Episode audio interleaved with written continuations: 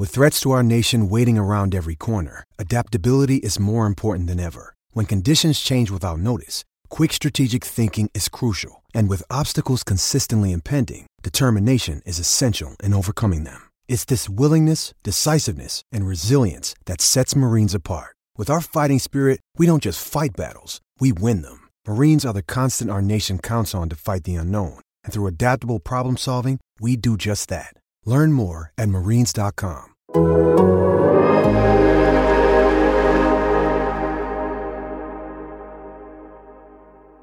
and welcome to the Game Theory Podcast. I'm your host, Sam Vecenie. We are presented by The Athletic. Today on the show, Mark Schindler. He's traveling the United States right now. As you can see, he's in a hotel room. He's in beautiful. Are you staying in Palo Alto? Where are you? I'm at? literally right across the street from the university. I went as close as possible so that I could actually like somewhat walk around and not have to. Dude, Uber prices in California are insane. Um, like I took a 20 minute drive to go meet up with somebody today, and I paid fifty dollars. It was like Yeah. Yeah. it's it's insane, dude. But yeah, yeah, it's cool. It's very nice out here. Uh, Stanford is like one of the most beautiful campuses I think I've ever had the privilege of being on. Um, awesome, awesome place. So Mark is at Stanford right now, uh, doing a story of some sort. I don't know if you want to jump into it yet, because I think it's going to take we some can pause. Yeah, you know yeah time for you to write it and everything. Yeah. But Mark is there. You're going to get a great story out of what he's doing at Stanford. Today, though, on the show, we're not talking about Harrison Ingram, Stanford basketball, Haley Jones, anything like that. We are talking a few NBA topics. We're going to start very, very quickly with Cade Cunningham and his injury, uh, where he will be out for the season as he gets surgery on his shin. I'm going to not talk much about this on this show because on Friday I have James Edwards coming on and we're going to dive deep into it and what it means for the Pistons and everything like that. I'm going to let Mark kind of give a take just because I know Mark has thoughts on it, but I'll probably save most of what I think for the Friday podcast with James. Then we're going to talk about Jaren Jackson and the Memphis Grizzlies, but particularly Jaren Jackson. Jaren Jackson has been unbelievable since he's hit the court this season, particularly on the defensive end. I don't really think it's all that close in terms of who has been the most impactful permanent defender in the NBA this season. I think it's just like very clearly Jaren, and it's just going to come down to him getting enough minutes uh, in terms of whether or not he wins Defensive Player of the Year. I think he's been that good on defense, and we're going to talk about why. Then we're going to go into NBA trade kind of shake up teams, essentially the teams that we think really just need to do something on the NBA trade market. They need to make a move. They need to kind of find a way into uh, contention in some way or another, or even just like the playoffs. Uh, the two teams that really stand out to me are Miami and Dallas, but we'll probably talk about a couple others. Finally, we're going to close with Jarace Walker. Houston played Alabama, as you guys may have seen on my Twitter feed. I broke down a lot of that game uh, over the course of a long thread. Mark and I have been promising a Jarace Walker breakdown for the last three weeks on the show, I feel like. So finally, we are going to come through on that. Mark, that is a big agenda. Thoughts? uh mainly yeah just starting off i uh this just sucks for cade um you never want to see that happen to a player um obviously it, i mean i'm not a doctor so i'm not going to pretend to be uh hopefully that is something that is not going to take a super lengthy recovery process shouldn't be an issue for him that's the hope um so on that front like yeah i, I think that's frustrating especially when you look at what his uh it's difficult in how people have talked about his season. I do think that he made real strides. I know what the shooting splits have been. That's also like just th- there's a lot going on with what that team context is for somebody who's creating on ball. Um, while also noting that he just wasn't himself, partially due to injury. Um, looking at this from the Pistons front, I think that this is again a, a double edged sword. Like on one hand, Killian Hayes like looks good. Like he's playing Yeah. really, really well. Like this is better than I, I thought he would ever get back to. Um, and I think part of that has been having the ball in his hands a little bit more, running with the starting unit. Um, but you know that's one of those things where you look on the other hand, like okay, well, you really need to see if this can work with him playing alongside Cade. Like you, I, I- think like again, it's good to see the growth and flashes and everything going on, but like I want to see that with the guy that you just drafted number one overall last year. So I think that makes it inherently a little bit more difficult to parse that through, especially for a team that, even though they're still obviously, I'm not going to use the word tank necessarily, but like, even though this is clearly not a team that's primed to win right now, like they're hitting a point where they do need to start reining in what their young guy rotation is. Like, they have a lot of guys who they are trying to figure out. Like, the front court is sneakily a little bit chock full. Like, and I think that can obviously change. Well, it's, it's not sneaky. Is. I well, don't think. Well, like, I, I, I, think, think mainly just because people don't talk about it or like you know yeah. mention it. Like Jalen Duren, I think is deserving as a starter right now, and they've been trying to play Isaiah Stewart alongside him. I haven't loved it. I, I get why they're doing it. Stu has done some fun things, um, but then like Marvin Bagley the thirds played pretty well off the bench. They just paid him. Um, wait, they, they did just pay him, right? I'm trying to remember. I believe they did. Um, Three years, thirty-seven yeah. million this summer. And my assumption is they're going to just keep running him off the bench. I'm interested to see how that continues to play out. But um, and then we have everything that I'm sure you're going to talk about with James with Saddiq Bey on the coming pod. Like, there's just a lot. Like, in terms of figuring out what this next iteration of Detroit basketball is, I think this season is like this. It's not just a wash moving forward. Like, they really need to figure some things out the back end of this year. Um, and losing Cade hurts that. So again, mainly it's just this sucks for Cade. Um, and it makes it just a little bit harder to parse through what they're going to be. Um, but I just hope he gets better soon. Well, and as much as anything, you know, they went out and acquired Bojan Bogdanovic and extended yeah. him for a year, right? And they could move him at the deadline, if I remember correctly, because I think that the extension year um, does not preclude him from being dealt. But like, it's it's an interesting situation because the thing that you didn't mention there in terms of why they're coming up against this from a timeline perspective is that Saddiq Bey, Killian Hayes, Isaiah Stewart are all free agents in theory after next season, which mm-hmm. means they are extension eligible this summer. So this is when they need to find out who these guys are because whether or not you get an extension on a guy and decide to sign a guy to an extension can often mean real savings long term as you're building out this roster and can have real ramifications in terms of roster building moving forward. So I really, really think that it's hard because, and I'm going to talk about all this with James, and this is probably where I'll cut it short, but like, they obviously should be tanking because they very clearly don't have enough talent on this team, in my opinion. Mm-hmm. But they also need to be like competitively tanking, if that's like a possible phrase. It's a stupid phrase, I feel like, but like, it, for lack of a better term, I guess they need to be like competitively tanking in some way just to find out who these guys are.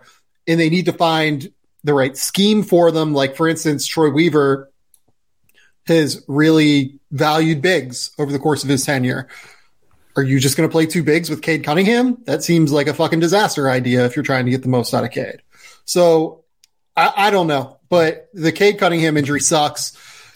I'm not that worried about the shooting splits. I think Cade can shoot at the end of the day, so I just kind of don't care about that. I do care about the separation stuff that was starting to creep in a little bit, and you have to assume that it was because of the shin injury in some respect, as you alluded to.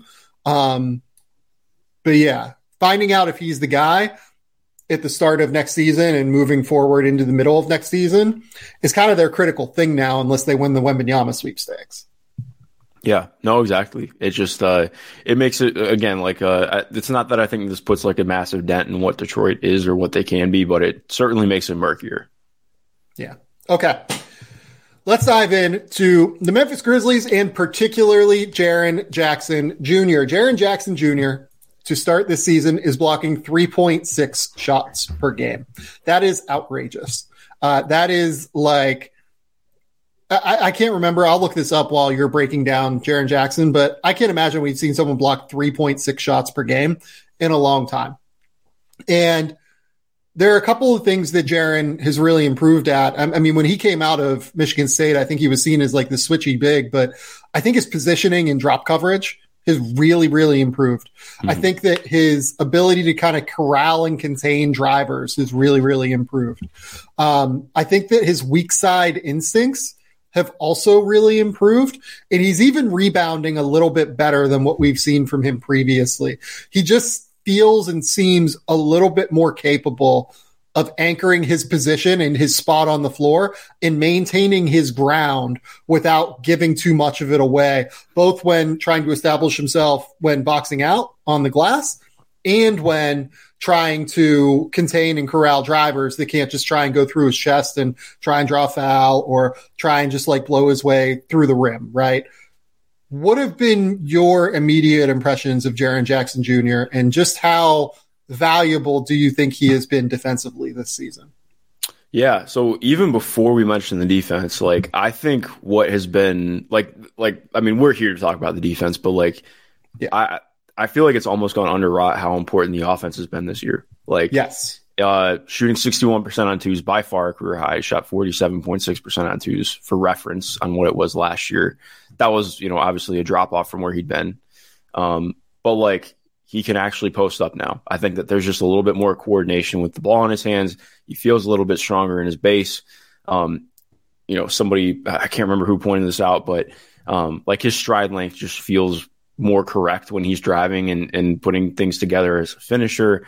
Um, he just feels under control in a way that he really never has felt fully in his career consistently. Um, and that to me has been like he's gone from a guy where playing him at the four, if the shot wasn't falling, was really difficult. To now, like, I still think like ideally you want him to be playing the five a lot, but for what this does, like, I mean, he like, I mean, figuring out passing is, I, I don't know if that's ever going to be something that we fully see from Jaren. Um, but what he started to round into now, you finally are sitting, starting to get like that full idea of like, this is a guy who can be get to the rim, who can who can really shoot, shoot off movement, and then be an absolute menace defensively. And like you men- mentioned defensively, like watching him in that game against the Pistons, like granted, it's the Pistons, but also, I mean, he was what I always look for in terms of like what is standing out as like a DPOY type play is like a guy who is blowing up plays before they can happen, like before yeah. they're even like starting to to really get there. And it feels like he made like 12 of those plays in each half, which is like remarkable to watch. And it, it's not even like like like you're mentioning, it's not even just like the actual steals and blocks. He's combining for 4.6 stocks right now, uh, which is like you mentioned, just kind of astronomical. But um, it's just the the activity's been really good, but it's also been like controlled activity, like you mentioned too. Like it feels like. Um, again, kind of like in tune with with talking about his offense. His his base is stronger he he feels more coordinated and moving in in multiple planes because that's been a big issue for him and why he's struggled with fouling is like his his upper body is like rarely ever felt in sync with his lower body and now it kind of feels like he's really getting that down um, and that's been frightening for teams playing the Grizzlies right now because he's been just incredibly impactful around the rim, uh, and obviously not just around the rim. Like his his drop defense has been really good. His hands have been active. Um, He's incredibly mobile, of course. Like he's just been a pleasure to watch, and it's awesome to see him uh, healthy and and hitting this level. Okay, Mark. Trivia time. Mm. When was the last time a player averaged 3.6 blocks per season or more? In a full season. Um, I know Miles Turner was close a couple years ago before he got injured. So it ended up not being him. Uh, this is a random shot. Didn't, didn't Theo Ratliff do that once? I think he was close. So it's not Theo Ratliff. He probably did it once or twice. Oh, you were okay. You, it's you not that far straight back. up. Who was the last person? Yeah, because I was just yeah. thinking about that. Uh, most, it, it may, maybe can the, I get like a maybe, year range? Uh, 2016 is the 2016. Year. Who was good in 2016? Oh, obviously the Warriors. Um, 2016.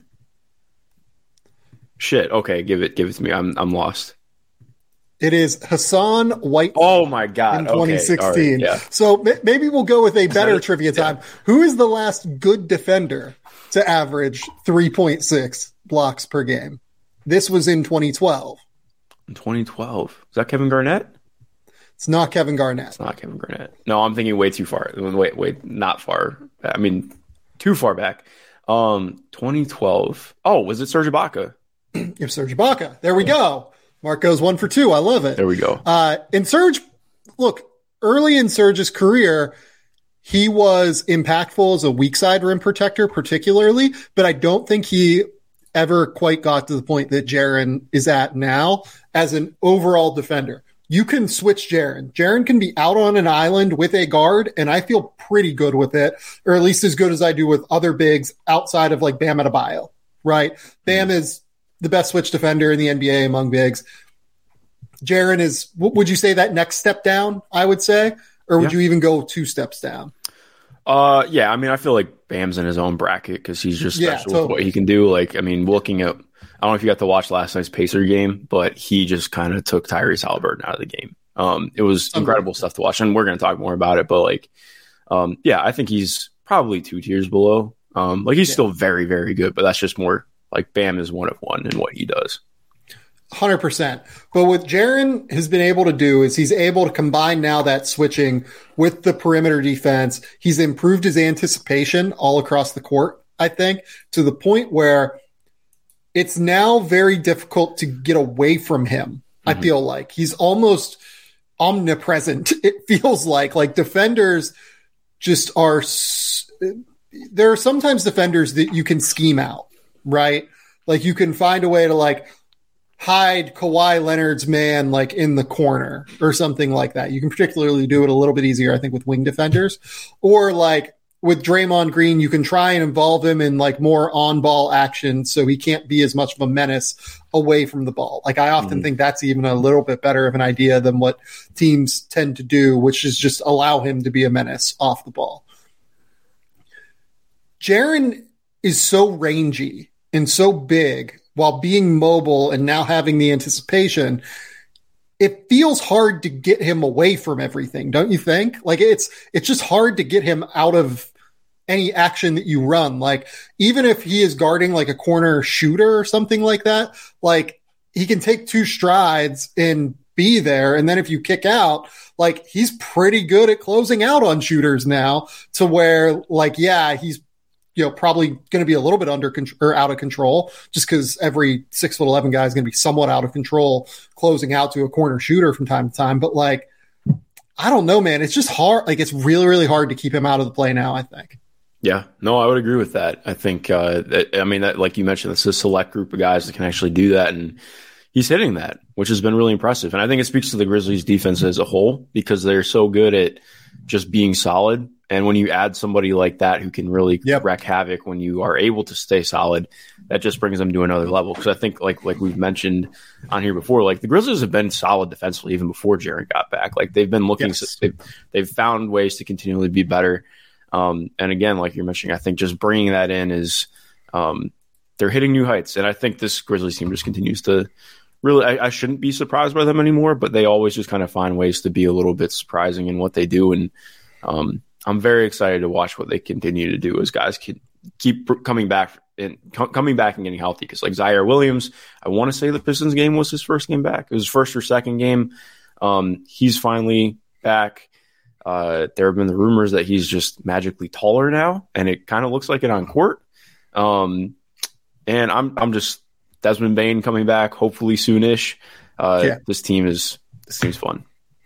Well, and so you brought up the idea that they were pretty solid defensively without Jaren. So without Jaren Jackson on the court this year, they have a 113 defensive rating, which is like the equivalent of the 17th best defense in the league. So right around league average, right? With Jaren on the floor, they're at 105.4, which would be the best defense in the league. Now, like, look, it's probably not the best defensive lineup in the league. I would imagine that some combinations that Milwaukee puts out there, uh, particularly with Giannis and Brook Lopez, are more effective defensively. But I think it goes to show just how good the Grizzlies defense is with Jaren out there. And they are going to get Bane back. And I think that's going to add to their defense more than it subtracts to their defense, certainly, because just putting his minutes, you know, put him in 30 minutes a game where he's a pretty solid defender who's always under control and closeouts and is a tough physical defender who you really just can't blow through his driver at all. Like, yeah, he struggles with contests from time to time just because of the short arms, but like he's just always there. It feels like mm-hmm. uh, to at least get something of a contest, even if it's not quite as impactful as it could be with someone like Mikal Bridges.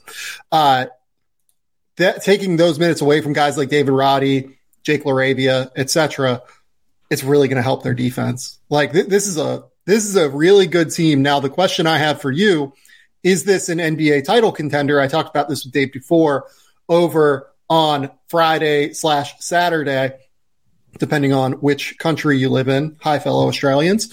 Uh, I am very intrigued by the fact that I think this really could be.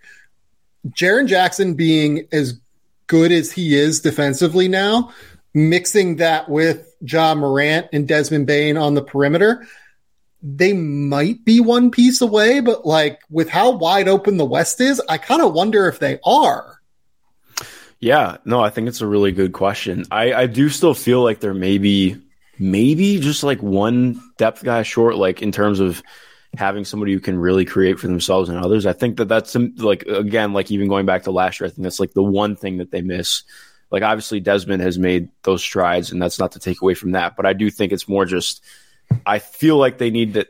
They they do struggle to have at least two guys like that on the court at all times. I feel like even when they do stagger, I, I think that that can tend to be a problem because as much as like Tyus Jones is awesome, but I still always feel like with him, I'm like I just wish that he would take a few more shots. Like I, I feel like there's always just a little bit left on the table with him.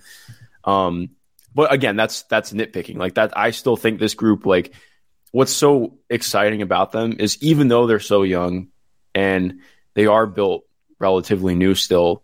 Uh, when you're thinking about like John Jaren still being just about rookie skill guys. Um, same thing with Desmond Bane. Like they have real playoff experience. Like they've played what three yes. rounds in the last two years now, and I I I would not pick against them. I think that it, with what they bring matchup wise, how they can be so versatile, the ability like they really have the ability to um, it's not to the same level as the Pelicans, but in terms of what they bring with just multiple guys who can do quality things on court, um, uh, they, there's not a lot of teams that I think are going to be able to match up with that. Um, and it's more so too, like is if they're healthy, which they this feels like, knock on wood, but this does feel like they're healthy year. They're getting the injuries out of the way early um, because it's always been late in the year that it's really bit them. Um, I I think that I I wouldn't. I, don't want to say that they're con- they're a contender, but I don't want to say that they're not either. Like I, I, think that if they ended up making the Western Conference Finals, I wouldn't be shocked. Um, is a is how I would put it right now. Um, but I still feel like they're maybe just a little bit away from where I would view them as like this is a full on contender. Um, but that could even just maybe next stretch of play really changes my mind on that too. So what? They have like an eight man rotation right now. Desmond Bane, Ja Morant, Dillon Brooks, John Konchar. Maybe you play 15 minutes of Steven Adams in the playoffs. Jaren Jackson, Tyus Jones, Brandon Clarke. And then you have Santi Aldama, who is a wild card in the playoffs, I think, at the very least. Yeah. Um, I've loved his play this year, though. And he's been on a heater the last week or two absolutely love Santi. I think that he is a very real potential like NBA starter at some point, even yeah. given how good he has been so far. But there are questions oh, about oh, sure.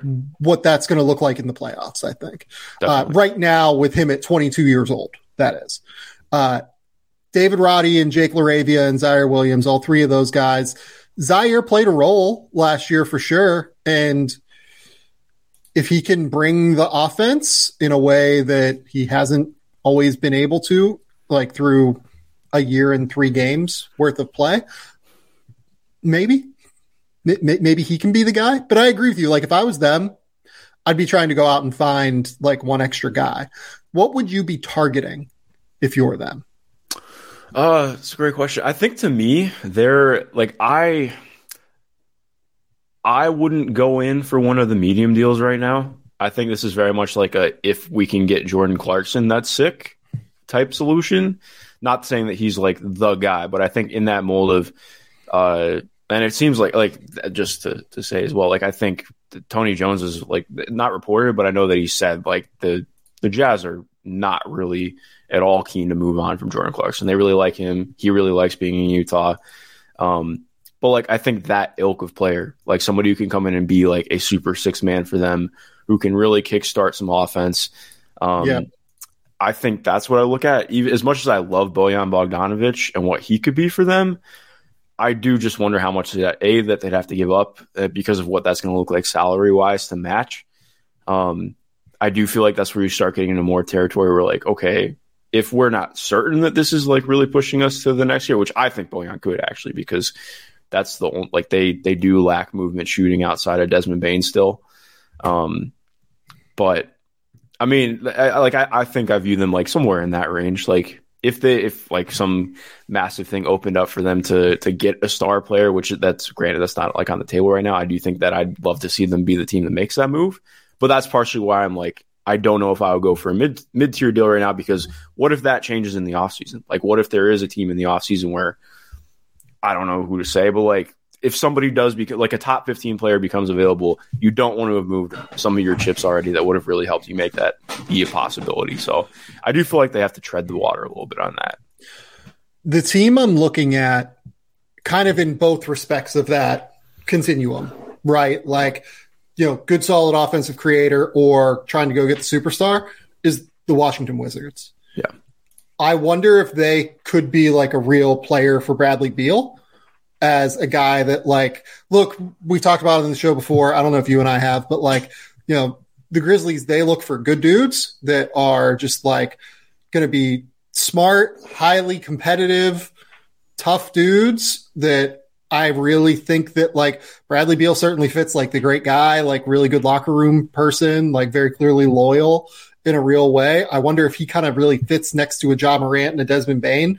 Bane's floor spacing and shooting, Ja Morant's explosive athleticism, Beal's ability to create shots kind of from all three levels, I think would be really valuable for them in the playoffs potentially. Um, or if they decide to not go that route, Kyle Kuzma has been really good this year. Pimp Ron 18 in the comments on YouTube brought up Kyle Kuzma as an interesting suggestion here. Kuzma's averaged 21 points a game. He's shooting threes at higher volume than ever while still making about 34% of them.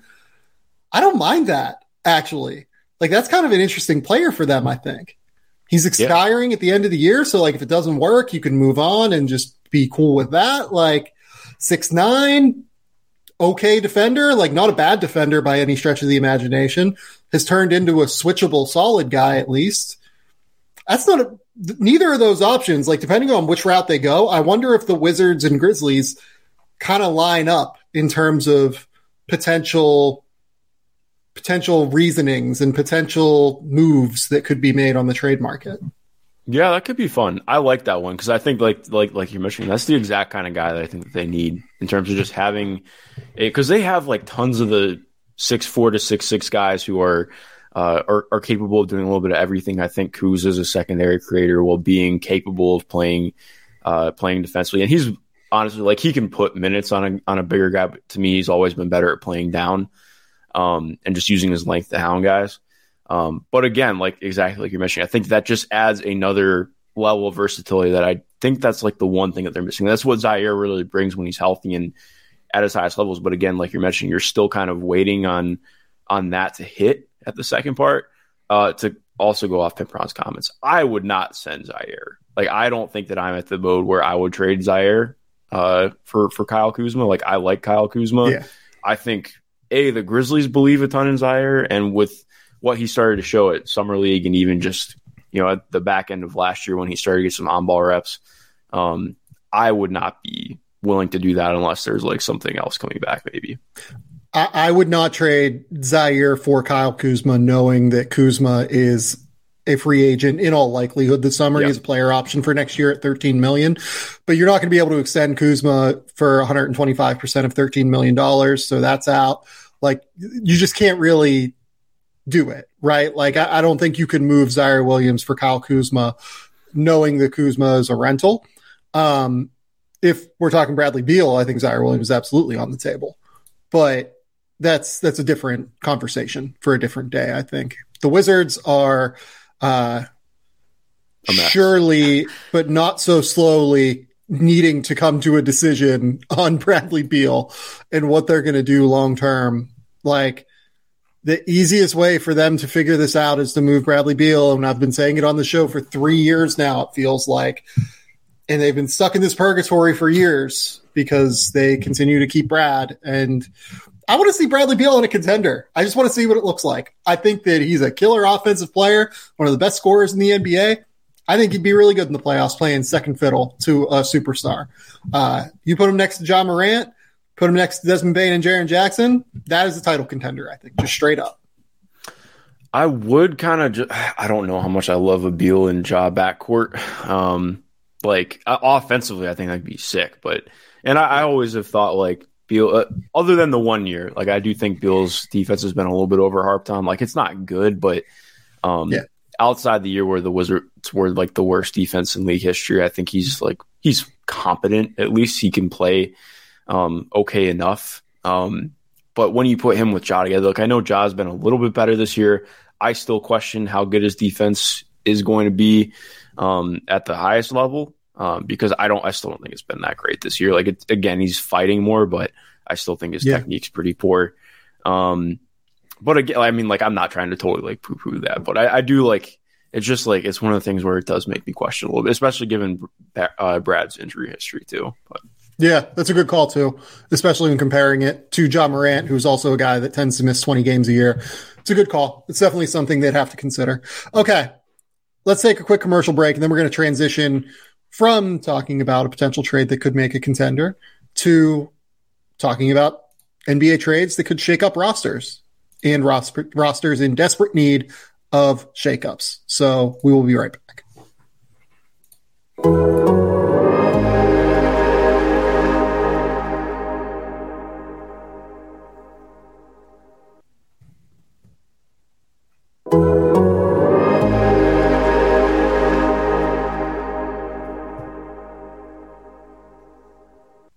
Right, Mark, we are back. I want to talk about this Eric Gordon, Jay Crowder, KJ Martin thing that Shams Charania reported earlier this week. Strange deal, like strange idea for a deal. I will say that on Friday last week, I noted the idea of someone like a Jay Crowder to Milwaukee. Um, not an accident that I did that ahead of Shams reporting that, I will say. Um, I had not heard anything about like Eric Gordon and KJ Martin being involved. Obviously, there have been, I believe KJ Martin may have requested a trade earlier this season. Is that right, Mark? yeah, he requested a trade in the summer, um, and then I don't, he didn't quote unquote rescind it as far as I'm aware, but I, I mean, Kelly Iko reported that he's been really happy. They made him more centralized in his role. And he's played really damn well this year too. Yeah. Um, so I do wonder how much that's on the table, but they have to pay him this summer and they have to pay a lot of guys in the next year or two. So it's definitely still up in the air. It feels like. definitely feels like it's up in the air. Um, I, guess that so th- this purported deal would have been Jay Crowder to Milwaukee, Eric Gordon and KJ Martin to Phoenix, and then four second round picks to Houston, if I remember correctly, right? Yuck. Yeah, no, I- Did you just say yuck? Yeah, like what the fuck is four second round picks doing? Like I that's all right, man. Like yeah, no, sure. I think I I believe that was a reported deal, but that just like made me like puke in my mouth a little look, bit. Here's the thing: KJ Martin is worth a first round pick. I think, just straight up. I agree. Like, I don't, I don't know if Eric Gordon is. I think he probably is worth a late first round pick, but KJ Martin is worth a first round pick, in my opinion. He has played in a really uh, interesting way this season with his athleticism, his ability to be a weak side rim protector that he showcased throughout his career, uh, and then the shooting has looked a little bit better, and he's just looked a little bit more polished overall, I would say, as a player, which of course happens as you turn 21, 22, uh, whatever he is now. I believe he's maybe still 21. Is that Mhm. right, Mark? Are you looking at his I'm checking. Uh he is 22 now. 22 now. So Oh no, he's not. Yeah, no. Mind. It's his age 22 season, but yeah, he's 21 for another month. there we go. Um, I, yeah, I, I don't understand why they would move KJ unless he just wants to be moved, but there's no way you can move him for like the equivalent of like two second round picks or like a second round pick. I don't think. Like if you actually put him on the market, I think that someone will come with an interesting offer. Yeah. No, like honestly, if I'm the Bucks, I would rather trade for KJ than than Jay. That's like, the thing. That's actually what I was going to ask you. Would you rather have KJ Martin or would you rather have Jay Crowder if you're a team trying to win a title this year? Um, I think on uh, that's where it gets a little tough because like I think Jay to Jay for what the what the Bucks need is probably who makes more sense. But for me, like I think if I'm the Bucks, like KJ, part of this is I'm biased because I love KJ Martin. I wrote like three thousand words about him last year and why I thought he could be like a. I don't think he's ever going to be an all star, of course, but like a guy who ends up being like an all star level role player because again, like like you mentioned, I think if the shot really comes around, and it tends to be when he gets more minutes, the shot looks better. Um, like he really needs to be a volume guy, and I mean, like like the, the handle's gotten a little bit tighter. He's gotten better at defending on the ball this year. He's doing all the things that make him a little bit more capable of playing the three. I still don't think he's fully there, but like you mentioned, I think I always look at this Bucks team as a team that needs more athleticism. Like they're very low on athleticism outside of what Giannis brings, and I think KJ would bring a ton of pop that I'd like to think Buck would Buck, jeez. Bud would be able to really work into the offense. Uh, I think that he would bring a lot that I like defensively too. Allow them to have some more intriguing smaller lineups than what their small lineups typically tend to be. Um, I just really like how he could look alongside them because he'd be getting easy stuff off of much easier stuff than he's getting in the Rockets offense right now. Um, again, like the shot really has to be there, so I think that's why there would be more pause on on whether or not they would make the move for Jay or, or KJ, but I would heavily consider it. I think for them, I would rather have Jay. Yeah. And the only reason I say that is because I don't think KJ right now, unless they decide to just like keep that non-guaranteed year and just keep him. If they decide this is a two-year deal worth $3.8 million and we're just going to keep KJ Martin on that super cheap deal for the next two years, then yeah, that becomes interesting because KJ Martin has a non-guaranteed next year, uh, year next year in a similar way to how Jalen Brunson did, for instance, mm-hmm. where the team that or no, it, it, has to be a team option. Is like there. Ha- I'm sure that the Rockets made it so it's like a team option or a non-guarantee. I'll need to look into that, but like I'm sure that that's the case. They can either decide to pick that up or not pick it up, and he can be a restricted free agent at the end of this year or an unrestricted free agent at the end of 2024. So, I, I if I was Milwaukee, maybe I would just pick up that second year for 1.9 million and I think I would rather have KJ then than have Jay Crowder for like 13 million for a year, even if Jay maybe helps you a little bit more this year. The thing that I worry about with KJ is can he actually get to the point as a shooter by the end of the year where teams are willing to close out on him? Not just like can he make them, but to where teams will actually defend him out there. Because that's the difference, right? Like they need to surround Giannis with four shooters.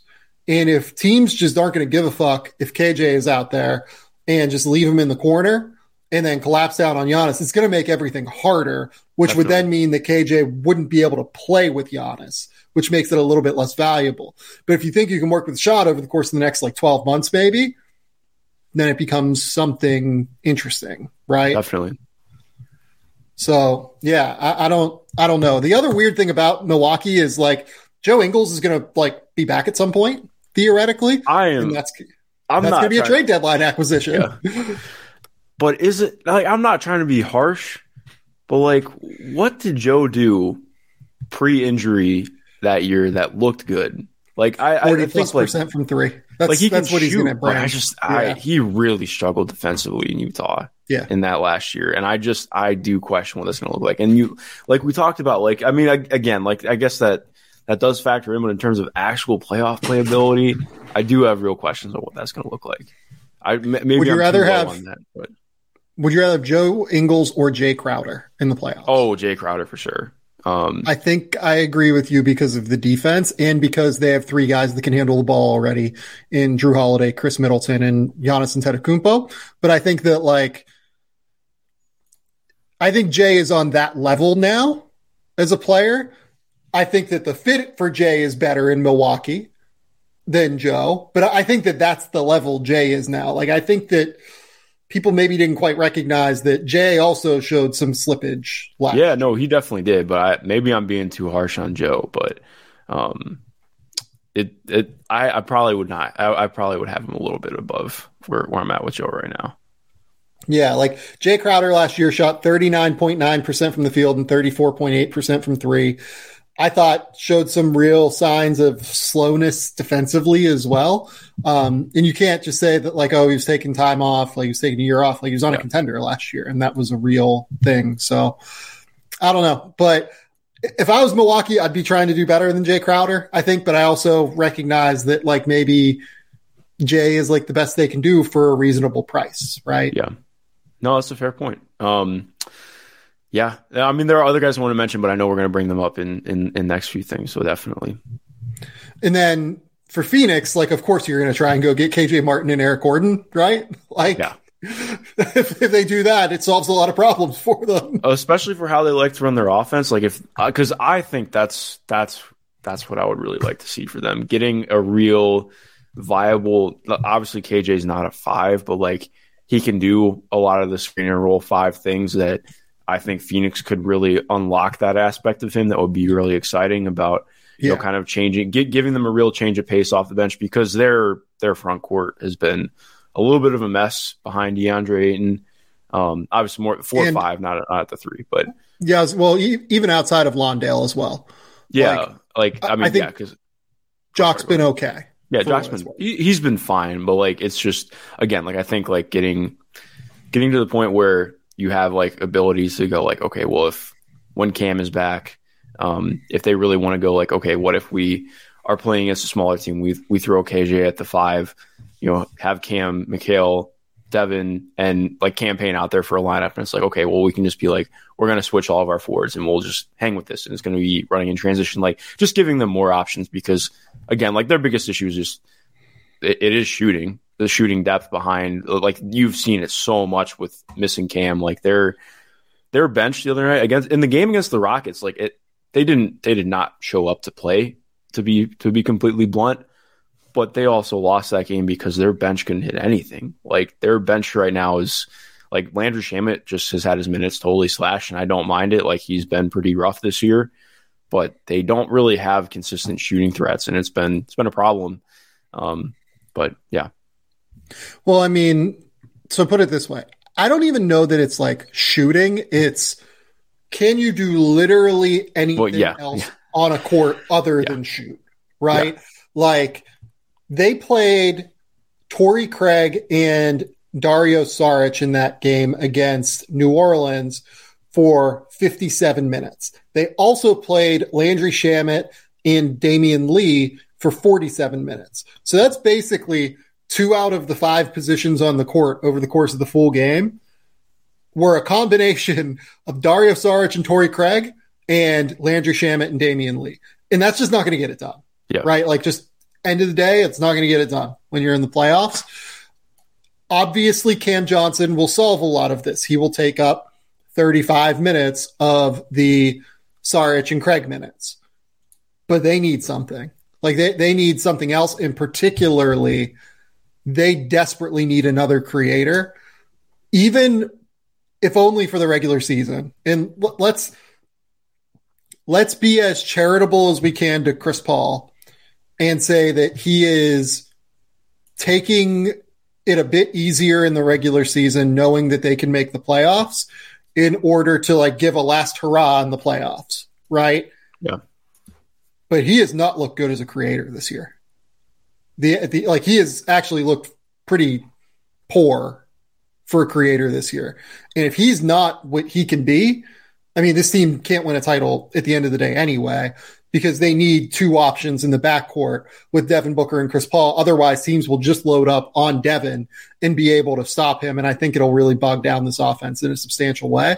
But more than anything, if only to lighten the load on Devin throughout the regular season, I think they need another creator like an Eric Gordon who can use ball screens, who can space the floor, and can at least just give them another option.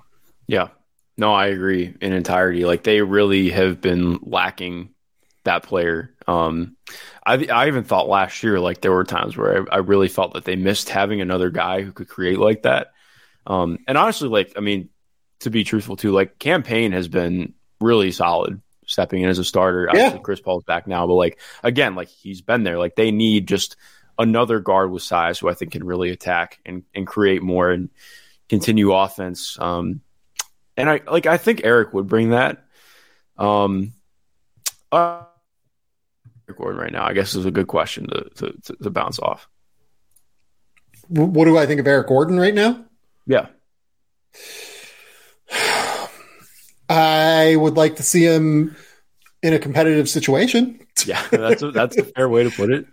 Like I, I don't know, man. Like I think he can create offense and I think he can shoot, but like I think that you know defensively he has not looked very good this year, and obviously he's shooting like thirty five percent from three so far this year, so the shot hasn't fallen. I haven't seen a lot of drop off offensively in terms of the way he separates at the very least. I just Yeah, I think agree shot hasn't totally fallen. And like he just doesn't look like he wants to like defend knowing that this isn't like a wildly competitive team. So I, I don't know. Like maybe he has lost something defensively, but I'd take the risk if I was Phoenix and find Oh, out. definitely. But I said that last year too. I thought that they should have traded for him last year. Yeah. No, I agree. I think that they should have gone in for it last year too, but you know, hindsight. Um, but yeah, I agree. I think that that's a solid move for them. What other things you kind of look at and go like, hmm, if you're if you're the Suns though? That's where it gets fun. Um, I don't. it- It's hard because you have to look around at the teams that might be out of it, right? So, like, if you're the Spurs, like Josh Richardson, maybe, but uh, he doesn't help with the creation, right? Uh, Charlotte, I mean, they're not going to move Lamelo. I don't quite. I mean, like maybe you try and get Terry Rozier, but like Terry isn't really going to fit with you defensively. He can shoot, and that will help you. Like you could play Terry in the playoffs, I think. Um, I mean, I, I can't. It, it's hard to find the guy. Like it, it's Yeah. truly hard to find the guy that like really lines up for them. Maybe like an Alec Burks or something like from Detroit could help. Yeah. And he's actually played pretty well. Offensively, he's played well. The defense has been a mess, which I think like that's probably similar to Eric Gordon, like you mentioned. I think like he was a fine defender with the Knicks, so I think that he'd get back to it. But yeah, the, I mean Detroit's Detroit's defense as a whole this year has been like my biggest disappointment on the season. Um, Yeah. one of them at least. Um, but yeah, I agree. Like I think he would do things that are, are beneficial. I think he could play, you know, 15 to 20 minutes in a playoff game and be fine. Um, but it's also like, okay, well, like how much is this moving the needle? You know, Yeah. it's it's like it's a very fine line that I just don't really know how to parse through sometimes. Um, Well, like, we- so here's a name like Delon Wright. I think would help them a little bit. Delon has the hamstring injury right now, and like hasn't played a crazy amount, but like six foot five can create offense, good defender. Like, but again, he helps them more if Chris Paul is Chris Paul, not if Chris Paul is this diminished version of Chris Paul. yeah, So I don't know, man. Um, let's go to some other teams here because I, I want to talk about uh, the Heat and the Mavs, particularly. Uh, you and I, I kind of just every week I ask you like, what do you want to talk about, right? And the first thing that you said was the Heat. So I kind of try to figure out a construct that works for this, right? Uh, so the idea I came up with like was NBA shakeup teams, like teams that need a shakeup, a trade, some sort of roster movement that makes sense. And the Heat, I think, really kind of fit that bill for a number of reasons. So the Heat currently, I don't know what they did. Uh, did they play tonight? I know that they won last night, but I don't think that they play tonight. I'm looking right okay. now. So they're 13 and 15. They had, oh my God. I mean, Mark, you watched that Indiana game because you alluded to it earlier. Is that the winner so far for ugliest NBA game of the year? 87 gotta to be. 82? Yeah, I thought it was. I thought we were going back to like 03, 04 Eastern Conference Finals right there. So it's like, yeah, um, that was not good. Uh, I actually like it. Oddly enough, like that's one of the wins that I look at. I'm like, that didn't feel like a win. Um, like I think that like obviously you can pull things from the defense because I do think the defense looked pretty good. Um, and even then, like they have the seventh ranked defense right now, but it's felt very up and down at times. Like I think part of it's just been like, are they getting up to play? But um, you know, when they have Jimmy in the lineup, I'm not really worried about what the defense is because they tend to sort that out. Um, the offense has just been abysmal this year. Um, like absolutely dreadful to watch. And it's not just like uh, they're missing shots or this and that. Like they take forever to run into sets. They don't play with a ton of pace. Um, it doesn't really feel like they are consistently getting anything that feels easy. Um, and that's bad. Like when you are a team that has thrived on dribble handoffs and being, you know, just playing really intuitive basketball and you can't rely and lean into that. And and that's yeah. what that's how they scrape together good offenses. Um, they really lack that. I think one of the I, I don't mean this as like a, a, shot at Tyler Herro. Like I've enjoyed Tyler Herro this season. He's been really good in his role as a starter. Um, but I also just don't think it's quite been the right fit in the starting lineup to a degree. Like he's been really good as a scorer. The three point shooting's been awesome, but his he's not getting deeper paint touches. I actually think that I, I wouldn't say that he's regressed as a playmaker, but it almost feels like he's leaned in even more to being a shot maker. So it's very much so in the okay, well, if I'm not making this, then it's a fast break the other way, um, or it just is a possession that dies. And I think they've really lost a lot of the flow and continuity that you could feel in their offense, which was what made the Heat to me fun to watch. I think for for for the casual fan, I think the Heat were not a fun team to watch because like they would grind out offensive possessions through like the house of a thousand screens. That's how they play. Um, and it just doesn't feel the same. And part of that is too, like, I mean, Duncan Robinson has just never really returned to that level um, that I think that they obviously had hoped he would be when they signed him.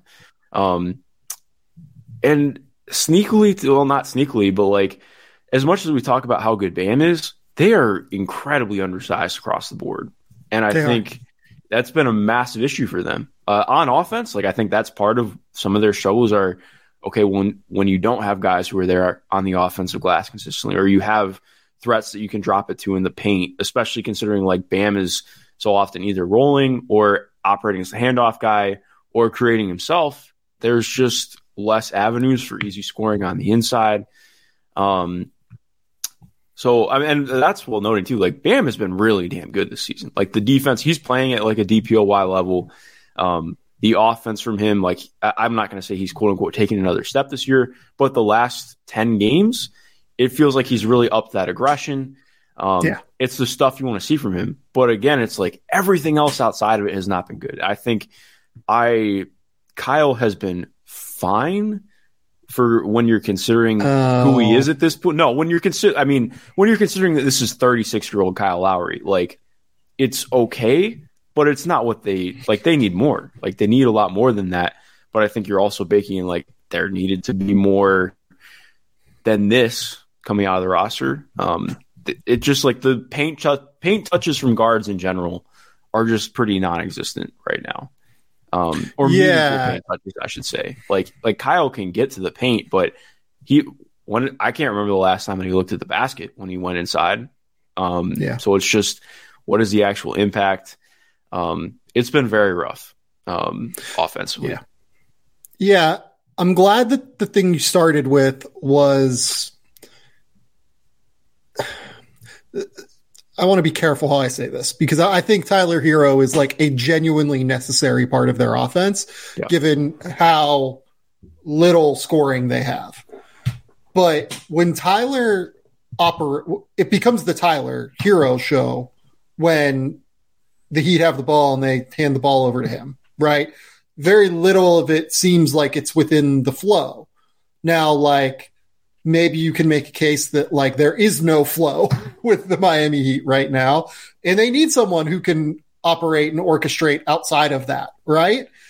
But like you said, it's just not who they are, right? And I think that they need Herro to be able to operate a little bit more within the flow of things and operate a little bit more as like a secondary guy next to Jimmy, as opposed to like I don't know, like when they play together, it almost feels like they're taking turns a little bit, right?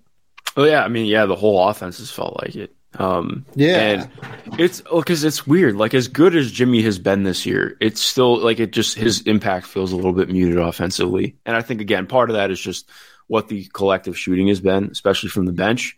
Um, and that's what's so difficult because I think like Tyler's not playing differently than he did last year. Um, and I think that's part of the risk that you ran by moving him into the starting lineup. Like, okay, well, what he did last year worked incredibly well for the bench. Like the bench was built around him and everything he brought as a scorer.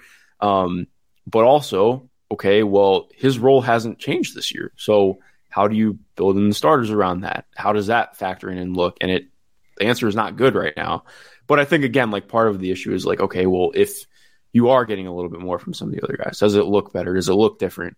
Um, if Kyle is more aggressive or more assertive when he is in the paint, does that make things look different? I, I don't. I think that it's a little bit of both for sure. But um, I mean, that's then going to the bench. Um, like they're Dewayne Dedmon has been rough this year. Uh, I think that's been one of the more sore spots on the team has been what his minutes are. Like I need to look at the finishing numbers. It feels like he can't make a layup inside right now. Um, yeah. And then defensively, like they've been using him as a as a show guy a lot more and drop, and it's not good because again, like I get in principle why they're doing it. Same thing with why they're so active as a switch defense. But again, the problem is okay. Well, you have Caleb Martin on the back line. I don't know why I said it was like a two syllable thing, but like you have Caleb Martin on the back line, and like Caleb Martin is a he tries his ass off. He plays really hard, but he's six four. Like I think they are so willing to give up some of the switches and stuff that they do and be as aggressive as they are with Bam. And teams are like, okay, cool, do that. We're going to, you know, boomerang pass it and get it to the post and quick mismatch. Like it's it's simple yeah. for us. And again, like as good as the defense has still been, I do think like that has been a real sore spot, especially when you're talking about the bench and what that looks like. Um, it, I I don't like that feels like an easier fix to like get okay. Like we've talked about this before, like Kelly Olynyk to the Heat would be phenomenal for them. Be a godsend. Because like I would honestly, I would start Kelly. Like I would put Kelly. Oh, totally. Yeah, yes. like easily. Yes. Like I would start Kelly with Bam, move Caleb back to the bench, um, just to see if that can a regenerate some of their offense. Because Caleb, like Caleb's been really good this year. I, I don't know if I'd quite have him as like a full on starting level player, but the shot is real now. Like it's still very wonky looking, but it goes in and it's on volume, and he's a monster in transition. Um, that's you know that's pretty close to being a starting level player. Um, but well, like, so like here, here's what you do then. Like to me, if you get Kelly Olynyk, I think the floor opens up way more. Yeah, which I think then allows you to potentially move Herro back to the bench, and like maybe Herro just doesn't. Well, yeah, that's I was going to say. Right? Um, I don't think. Like, yeah, I don't think you can. Like that's the problem. But like if you're playing fucking 35 minutes a night, like I don't know. But like if he's playing 35 minutes a night, it doesn't fucking matter, right? So like if he comes off the bench or if he starts, because he's probably going to be closing games at 35 minutes a night. Yep. Like if they would go out and get a Kelly Olynyk, like to me, that's the that's that's a smart move for them. More size, shooting, processing and passing and playmaking and everything like that. The Kelly brings just by being an unselfish guy. That's a really smart move for them that theoretically should not cost a lot. Yeah. Um, now, maybe Danny Ainge is not the best guy to trade with, and Pat Riley and Danny Ainge certainly do not have the best trade uh, history. If you go back and look through some of the Pat Riley quotes about trying to deal with Danny Ainge, uh, I, I believe that there is one that particularly stands out. It is Danny Ainge needs to shut the fuck up and manage his own team. was one uh, thing that was stated, times. I believe, back in 2013. So maybe maybe not the easiest deal to get done. So is there another option for them outside of Kelly Olynyk? I think what's difficult too is even if they got Kelly Olynyk, like that doesn't push them into contender status for me. Like I think no, I that, agree. that makes them better. I think that makes them a more solidified playoff team. But then again, like it's still not enough. Um, like they're tr- like Victor Oladipo is back now. I want to go back in and watch more of his minutes, uh, but I think he's again, it's kind of the wild card thing of all right, well, how do we work him in without, you know, really getting out of the flow of what we have? The benefit is like they don't have a flow at all right now, so I don't really think that there's any detriment to playing him. You know what he's bringing in defensively. Um, so I think bring finding him as a ball handler, just because Gabe Vincent has really struggled this year. Like I think he does good things. He's really good at you know snaking, being in the paint, and opening things up. But the shot hasn't been there for him, and I think that's really mitigated what he can do out of pick and roll. So I think like Victor, especially like adding him just as a guy who can less about initiating, more like what he can do as a second side guy. But again, the shot has to be there for him, and that has been like very up and down. So it, it's in terms of like actually making moves. Like again, I think that they're like I would. I don't know if they have the horses to do it, um, or I guess I should just say like capital to do it, but like if PJ Washington was to become available, that is like the guy for Charlotte for me. Like I think he fits in so much to what they do.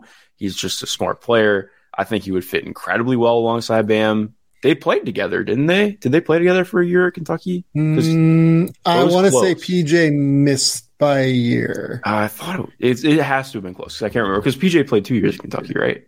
Yeah. Yes. Yeah. Um, but regardless, like I think that's like even though that's still a small front court, like that's where you you start talking. Like I think that's talented enough that I don't care. Like you can have a, obviously a third guy off the bench who is bringing more size and a different look, but to me, like that's the kind of guy who really makes a difference for this Heat team. Um, even if it's not like perfect with what they need, I think that fits into more what their mold has typically been. Because I just don't know what on ball guy they're getting who is going to come in and and really change things. Like I I think they kind of have to make their bed with uh, they they made their bed with who they're with what their guard room is right now. Like I don't see how you're moving Lowry. Um, I also don't know why. Like I, I, think it's it's in a tough spot because it's like they need a lot of what Lowry brings, while also needing more out of him. So it almost feels like okay, well, what if we just loosen things up and make it easier on him and not need him to to do it quite as much um, by just yeah. getting better secondary players. Um, but again, like that's a really tough line to, to toe. And then you're already thinking about, okay, well, then what does this look like when he's 37 next year? So it's it's in a it's in a weird spot for Miami. Well, you know, if there's one thing we can count on, it's for Pimp Ron 18 to come up with another Kuzma team. with another Kuzma team, baby. This makes sense. Like this is this is a Kyle Kuzma situation. He gets to go down to Miami, gets to show off the fashion. He actually helps them. Like he, he really would help them a lot. I think like that. Actually, I think that that is the guy I would target if I was them. Yeah, I, I, I mean, I like it. I, I think Kuz fits pretty much anywhere, like especially there. I think he wouldn't really have to change up all that much from what he's doing in Washington right, right. now, um, which would help. Um, yeah, no, I, I mean, I, I have I have no problems with that one. The the question is like, what do you move for him? Like I, I don't know what Miami can do to actually get a Kyle Kuzma because they have some future assets out. And I don't know if this is a situation where with Kyle Lowry at 36, Jimmy Butler at 33, Victor Oladipo at 30, Duncan Robinson taking up a massive cap number. Like there's no way Washington can take back Duncan Robinson in a Kyle Kuzma deal for salary matching. Like you just can't do that. Yeah. So like I, I find it hard to believe that they would give the best offer in a Kyle Kuzma deal if Washington decides to, you know, kind of tank and move on here. Kyle was much more like if they were able to get to free agency this year. I think that Kyle's yeah. gonna play for them. Um, but yeah, I agree. I just don't because the issue too for for for Washington is if they're moving Kuzma, then okay, they need to offload everything. Like because they're in like like we've talked about this too. Like they're just mm. in like the well, not offload everything, but like yeah, they're not really in a position where they can just take back a bunch of players. Like how is that right. fitting in? How is that working? Because all right, if you actually want to shift into playing your young guys more, well, that's difficult because none of your young guys are really anybody who you want running things on ball. Um, so that makes it interesting. Uh, Washington is just a mess. I don't know what to, to, think about them. I know they've they've been really unfortunate with injuries this year, to be fair, but I mean they're what I think zero oh and six in their last six games. So I know they've lost at least their last five, but I'm pretty sure they lost one before that too. Um, and Porzingis is going to be out for a little bit now. It's just like it like like you're like you're mentioning, it feels like something is pretty because this is we're already hitting like the second year of this happening. Um, so granted, I think some things have been better than it was last year, but not great.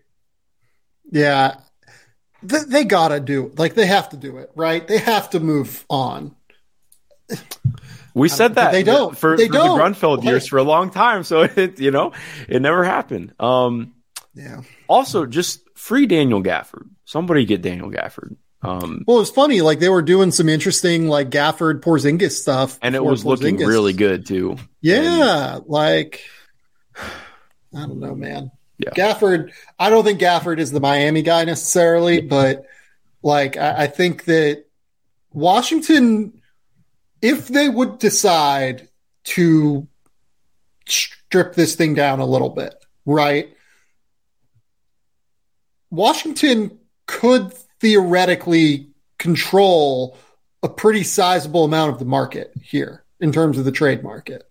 Like they could control the star end of the market with Bradley Beal. They could control like the starter side of the market. Like mm-hmm. if they could move Porzingis and Kuzma, they could control the role player part of the market with like Delon Wright and Monte Morris and guys like that. Like they theoretically could really do this. You know what I mean? If and they wanted, yeah. It just depends on if they want to, and it, that's a Ted Leonsis decision more than it's a Tommy Sheppard decision. It seems like, but I don't know. If I was them, I think it's time. Like, I just straight up think it's time for them. We, we're past time to blow this thing up and like make a move. And I know that's shitty for Wizards fans. Like I know that Wizards fans want a winner. Yeah. And they're sick of not making the playoffs. Like every Wizards fan I've talked to is like, we just want it to, we want to feel good about our direction and like it just yeah. doesn't. I mean, I don't. I, don't feel good about their direction. I, that's part of why I really didn't like the Porzingis trade for them. Like, I get it on one hand, like, okay, you yeah. You get a guy, and to be fair, like he's played really well this year. Like, I think this is the best I've felt about him since um, he Next. came back before he had the injury in the bubble. Like, he was playing like oh, a near all. NBA year there, and now, um, again, injured. And I, I don't think it's going to be terrible, but uh, yeah, it's they're just in such a weird spot, man. Yeah. Also, by the way, another guy that could like help some teams could also help Miami theoretically is Will Barton, right? Like if Will Barton can do anything, like he's the kind of guy that theoretically makes sense. He hasn't been very good this year, unfortunately, but yeah. you know, I, I, still think Will could do some things.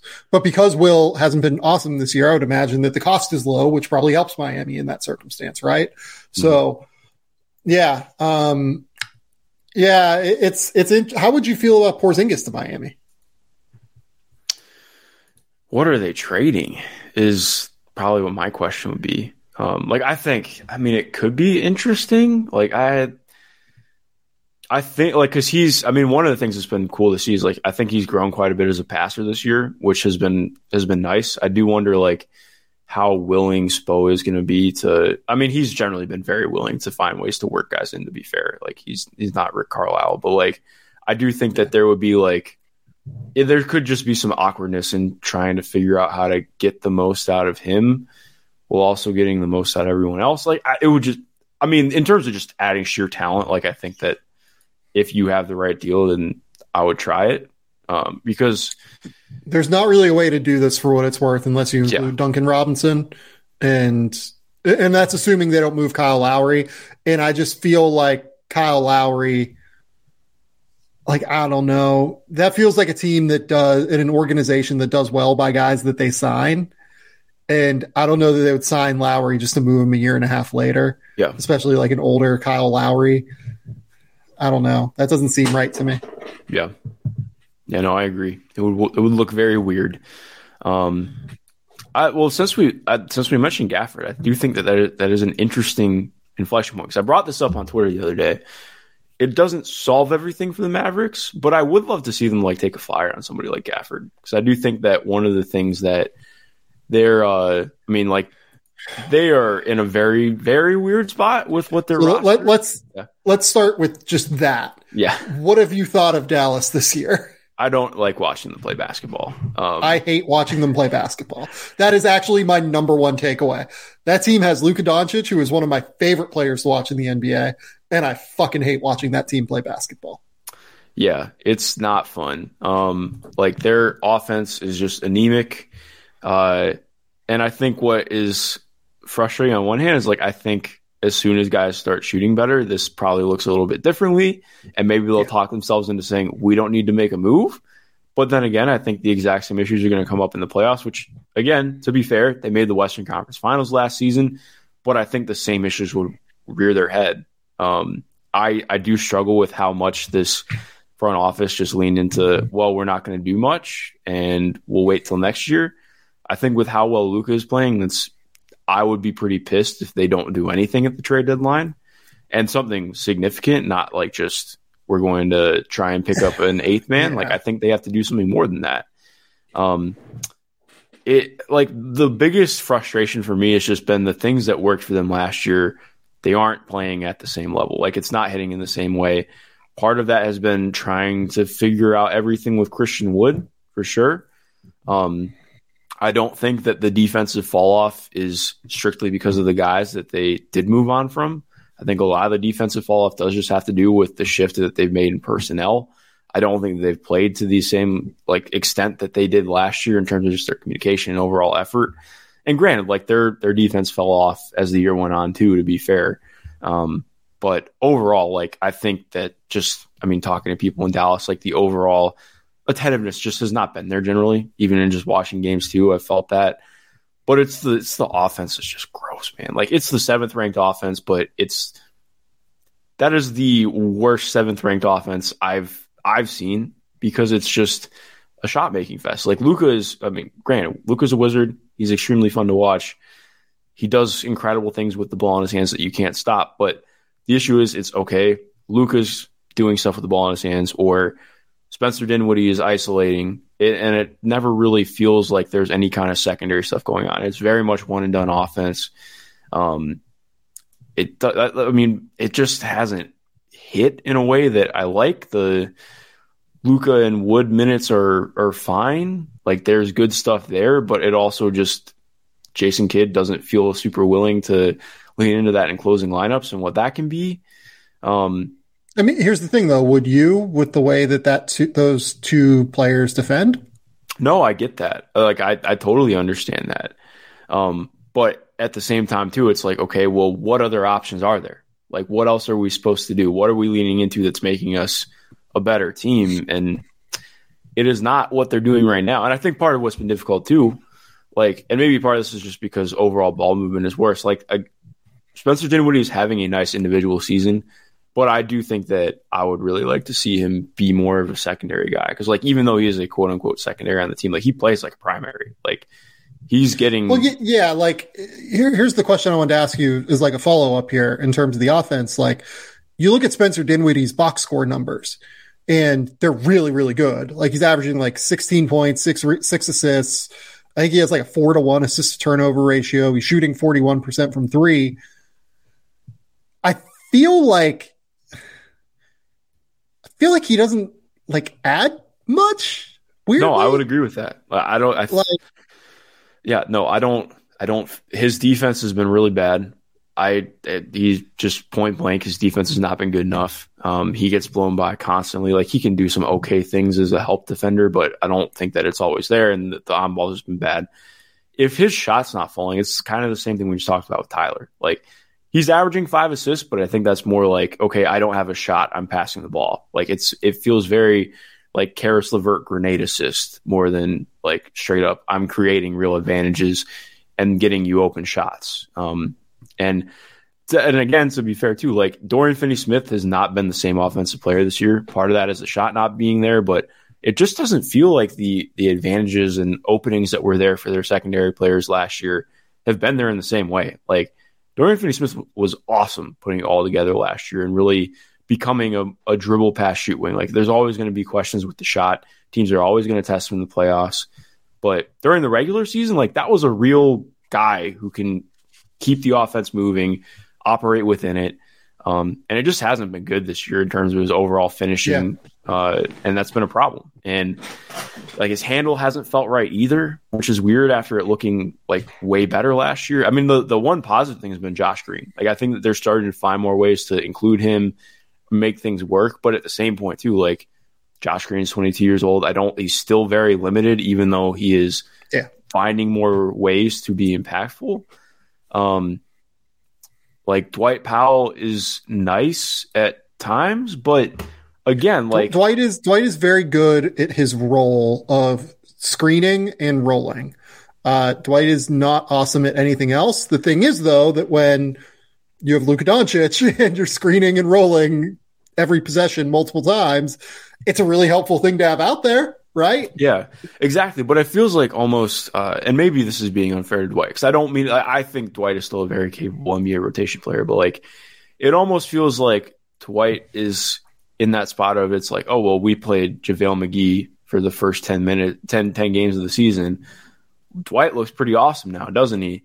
Like it's like yes, but like what if you just had a center who was capable or, or just a big who was capable of playing, you know, in more scenarios, being a little bit more versatile, bringing more than just being a screen roll guy. And I think like again, like Gafford's not perfect, but I think like he brings a lot more in theory defensively. Well, not even just in theory, like he brings a lot more defensively. Foul trouble is always a thing, but yeah. like I just like, it, and it's not just like saying like Gafford, like okay, like that could be a fun Kelly Olynyk team.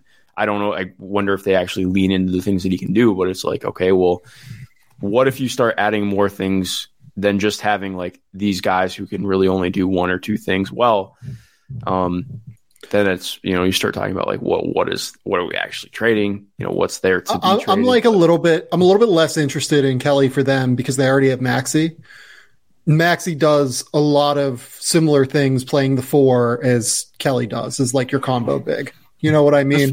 Like, and I don't know if you want to play both Kelly and maxi together because neither of them are great rim runners for Luka, right? And I feel like you always want that high level rim runner for Luka, or maybe you want like multiple floor spacers out there, but I don't, I don't know. That then leans into like Luka's potentially like worst habits, maybe. Um, I don't know. I feel like that just becomes more ball dominant if you run out like Dorian Finney Smith, Kelly Olynyk, and Maxi Kleber in the playoffs, right? Mm-hmm. Then like literally every possession is just grinding down with Luka at the end of the day. Yeah. Um, funny statistical anomaly so far this year. I I think it's more that than like an indicator, but the Mavericks are 0 and 7 this year when Christian Wood plays 28 minutes or more. They are 7 and 0 when he plays 25 to 27 minutes in a game. Interesting. I, that's weird, isn't it? Yeah. Like, so like, I, I wonder if they're looking at it like, you know, may, maybe we want to keep his minutes like in that 25 to 27 minute range because that's when we're most successful. And I think that's kind of like an inconsequential, like weird way to look at it. But also, like Christian Wood does bring you real defensive deficiencies. So like if you do try to close with them, I think that it's a problem. So I don't know. It's a it's a weird thing that's happening though, right? Oh, very. Yeah, it's just a weird team, man. Like I don't I don't it's it's hard to have like super concrete opinions on it just because I I mean or not that you can't have concrete opinions on it, but more just like I I feel like I'm just reiterating a lot of the same things I said at the beginning of last year and it's bland. Um, I think bland is the best way to put it. Um, well, so so like here, here, so let's move on. Let's talk about like what they could do, right? Yeah.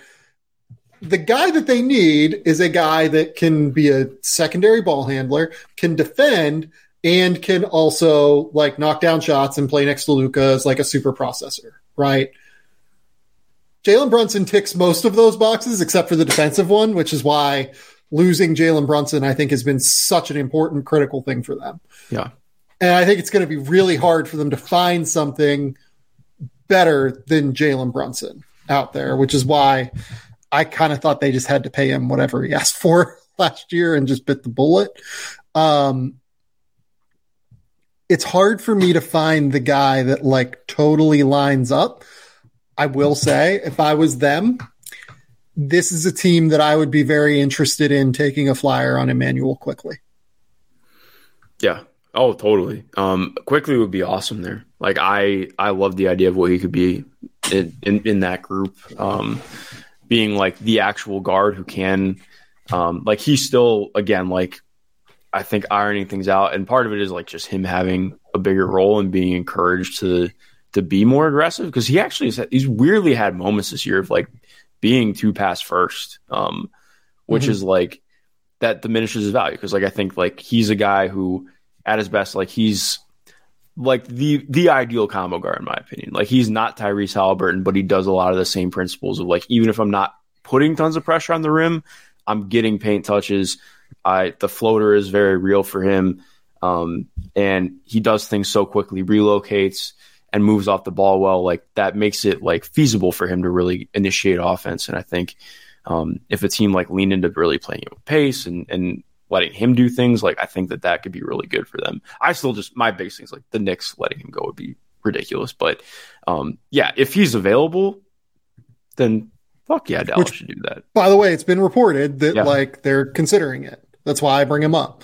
A thing that hasn't been reported is what Chicago will look to do. Period. Right. Um, if this continues along a trajectory where they're, you know, 20 and 30 come the trade deadline and it looks like things are a problem there, do they look to move an Alex Caruso? Because Caruso is a guy that I would be willing to pay like a substantial amount if I was Dallas for. Definitely. Yeah, no, he would be incredible there. Like that ups their defense automatically. Um, obviously not doing like the full on creator things, but he brings a lot as a passer. Um, yeah, like that's that's a no brainer for me. He'd be a starter for them. I think he would be their starting two guard or starting point guard with Luka doing whatever Luka does or whatever yeah. you want to call Luka positionally, right? Um, it, it's then you kind of just look around and it's kind of hard to find the teams that are like totally out of it. I mean, Eric Gordon is theoretically a guy that could make sense, but I, I would almost want someone that's better at the point of attack defensively, which is why Caruso I think makes more sense than Eric Gordon and why I actually worry a little bit about the Quickley idea. Um, but I just think that at the end of the day, they need to find someone that can be like a, you know, point guard that can also shoot and take some, some of the load off of Luka. Mm-hmm. Um, is there anyone else out there that you look at and think that's an interesting fit that could work? Uh, not really, because I feel like people will mention Bojan, but I don't love the Bojan fit in in Dallas. Like, I think like obviously there's just like a level that he brings that guys on the roster don't have. So on one hand, yes, that's an upgrade, but also I think if you're not really being creative in how you're getting him the ball, um, and also really incorporating movement sets, which I just don't trust Dallas's offense to do right now because even yeah. despite the the offense ranking well, like it's not good offense like in terms of like actually being compl- complex and not that an offense has to be complex to be good, but you get what I'm saying. Like I think yeah, yeah, yeah. like they need to do more to to be capable of really making things happen. Um, and I just don't trust them in doing that. So to me, it's like just adding another guy who is not really a great ball mover, who is shot or or miss, and it just it, it gets wonky. Uh, I just don't know, like who's who's out there that's really available. Like this, this, this feels like a really weird trade market here. Like you mentioned, I feel like Washington just has kind of a stranglehold on on what this could be. Yeah, I agree. Um, I don't think. Look, is there anyone else you want to talk about here, team wise? Because we still got to get to the Jarace Walker thing. Yeah, um, yeah. So I, I, don't know. Maybe we'll save this for another time. But those are the two teams that I think like desperately need a shakeup. The Heat yeah. and the Mavs have to do something. I think, and it's hard for them both because they have limited assets. Like the Mavs still have the pick out from the Porzingis deal. The Heat still have a pick out uh, from what deal? I can't remember what deal.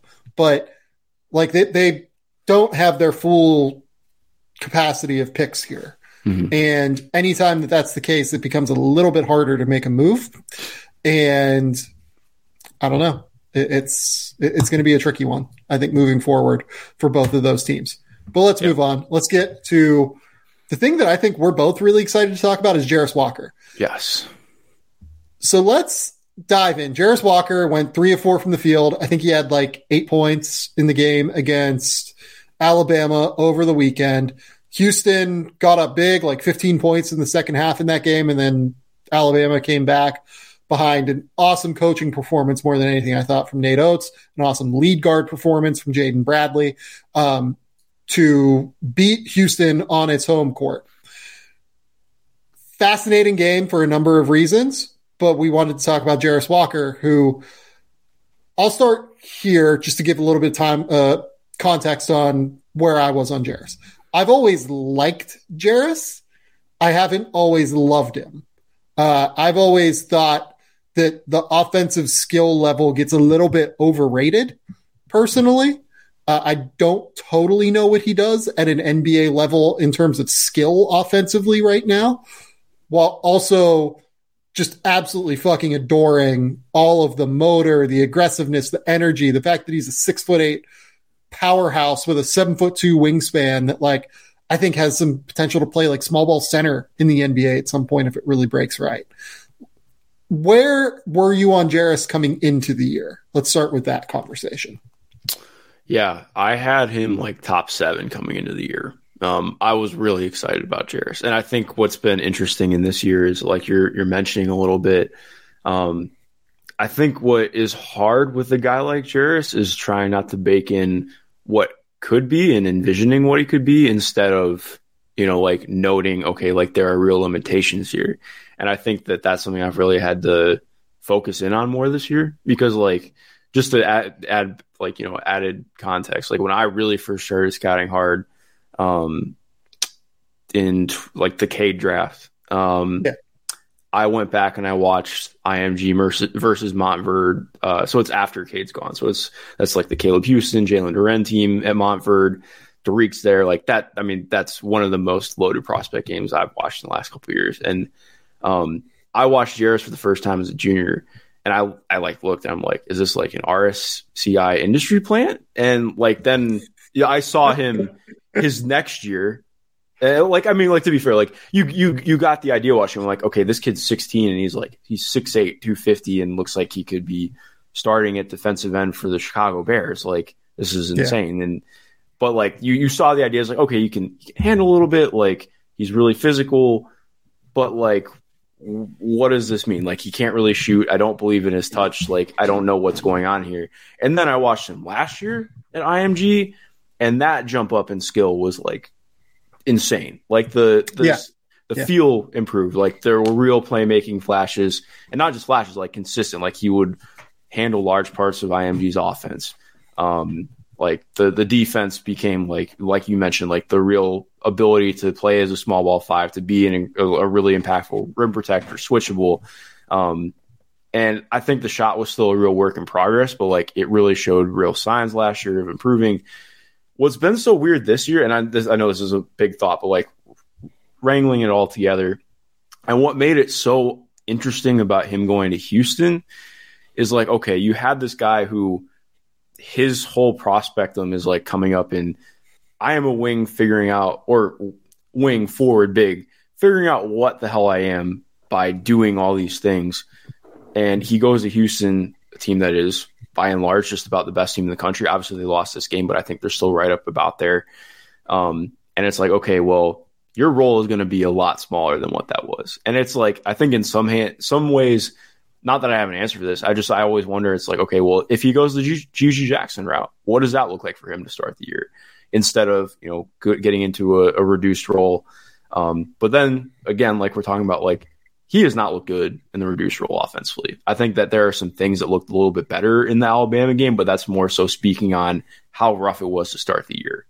Um, like he is second guessing a lot. He's checking himself out of a lot of things.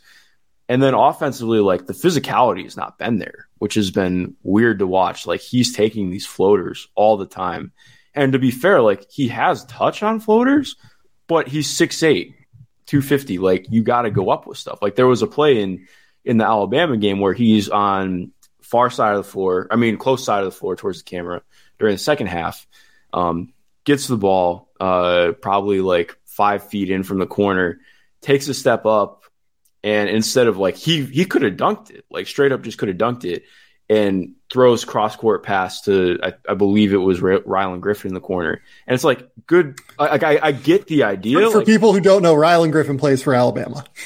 Oh no, not not Rylan Griffin. My bad. I'm losing my mind. Uh, I think it was probably Shead or Sasser. But point point being, um, like makes a really good pass, and I get the why, but it's also the I need you to to to like take the shot at the rim, like so it's been a lot of stuff process wise where it feels like he just doesn't he doesn't have his feel right now has has been rough offensively. Well, and then there was that moment that you know kind of talks about what you're saying where he set a screen on the empty side of the court, far side from the camera, and I believe it was Sasser hit him with a little pocket pass, and he takes a dribble, cocks it back, and tries to throw down on literally the entire team, and gets fouled and goes to the foul line.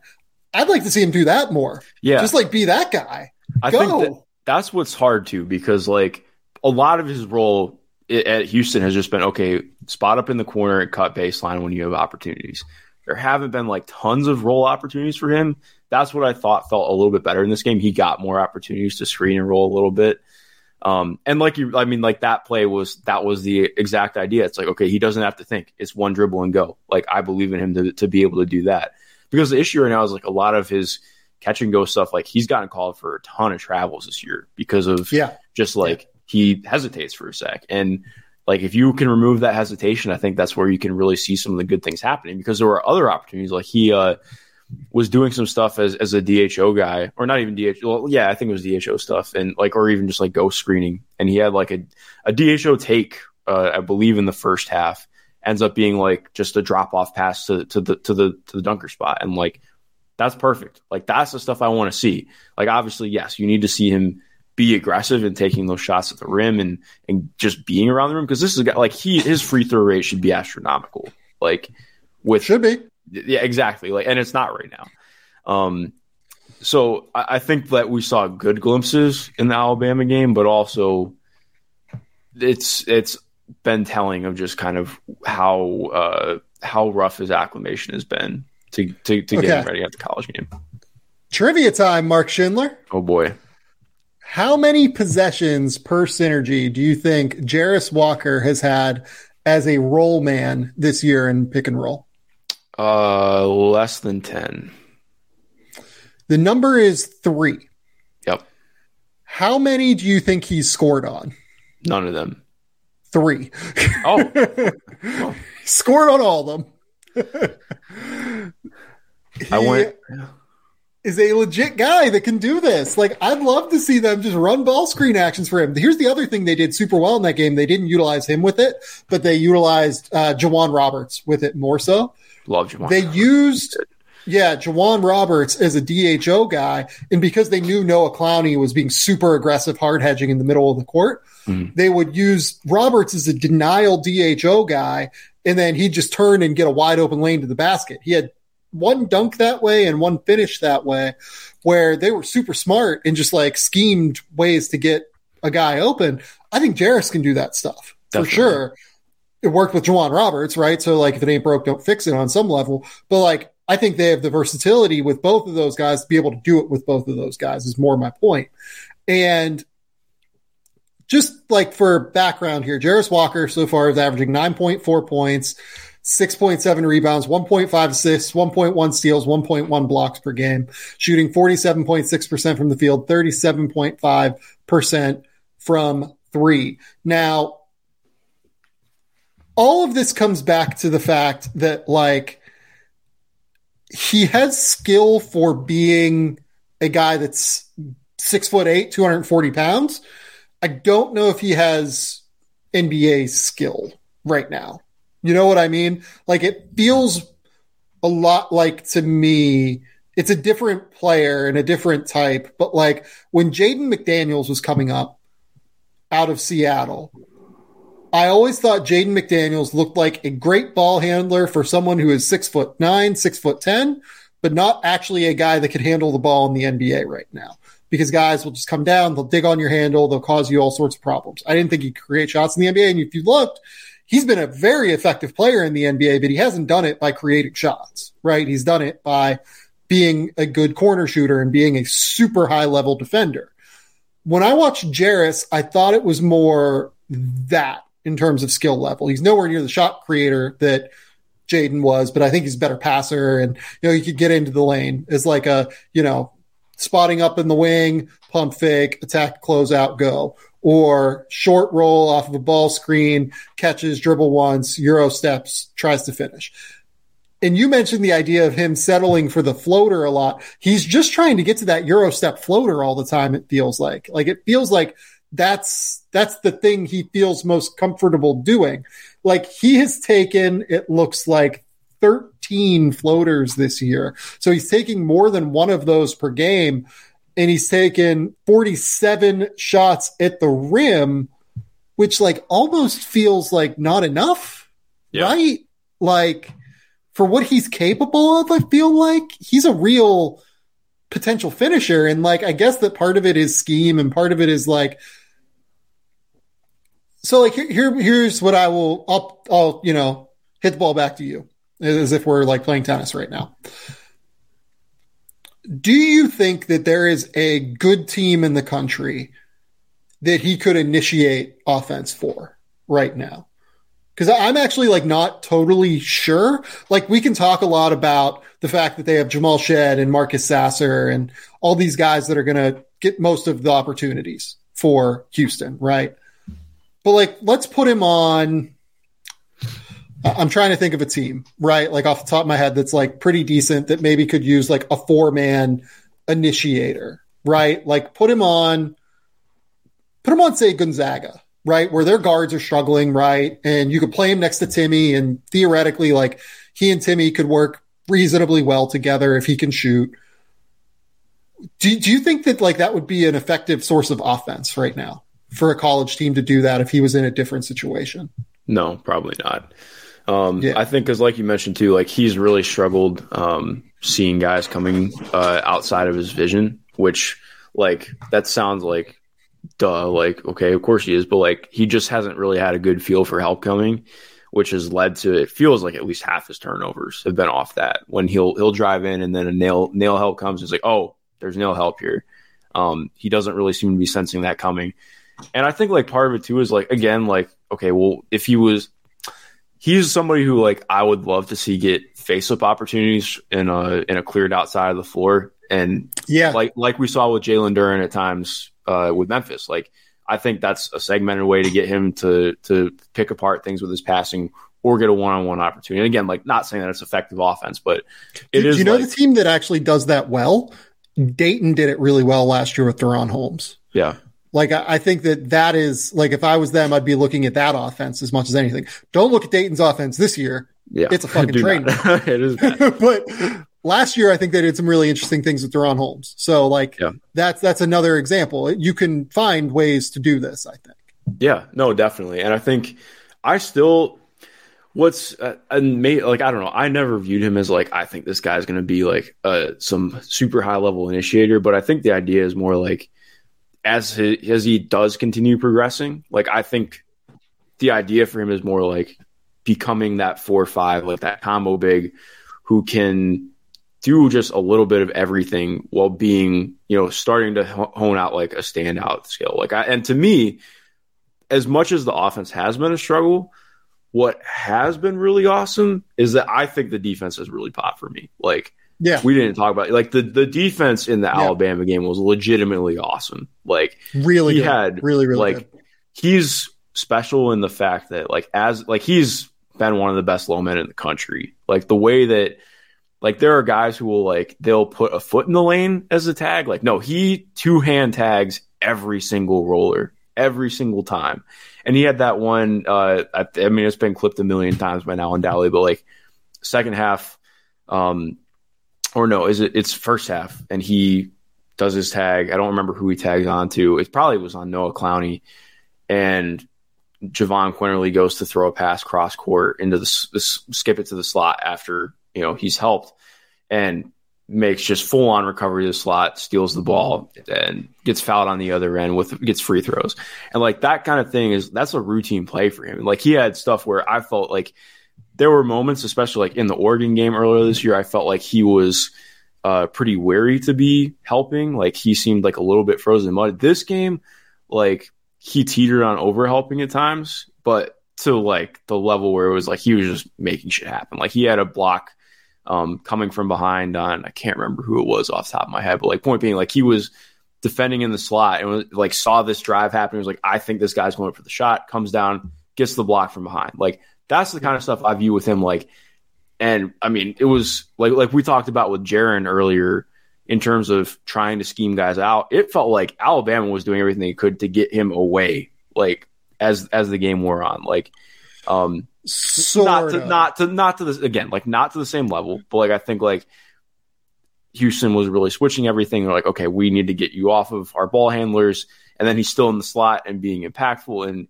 um, I yeah, I've really enjoyed his his defense. I think he's awesome on defense. I think he's awesome on defense in terms of awareness, in terms of always being in the right position, in terms of help defense. What do you think of his on ball defense? I think he is the difficult product of somebody who is again not same player, but it's like kind of like watching Jaden Ivey play defense, but at six foot eight. Like his steps aren't always perfect, um, but he's so athletic that he can make up for it a lot of the time. And I think there will Yeah. be growing pains with that at the next level for sure. But I think like the way that he's just improved technique wise off the ball and as a as a rim protector makes me feel like he's going to be able to make that happen. Um, I think I like ideally he's much more of a switch guy, like who you're not asking to stay in front like for forever, but I think he's good enough at moving his feet and using his length to be able to really attack somebody at, at the top of at the top of like if you're running a zone, he can do that.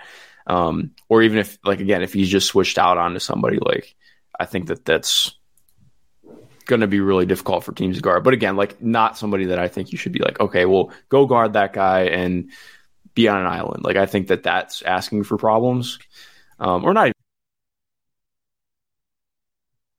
Mark is gone. I don't know where Mark went. He'll be back at some point, I think. Um, here he is again. Sorry, I, I'm so sorry. I have no idea what I just hit, but it exited. That's my bad. Um, but yeah, point being, like that's that's not going to be a strong suit to to do that right now. But I do think So, so here would be my next question to you. Where do you think the shot is? That's ultimately like, you know, the swing skill here is his jumper.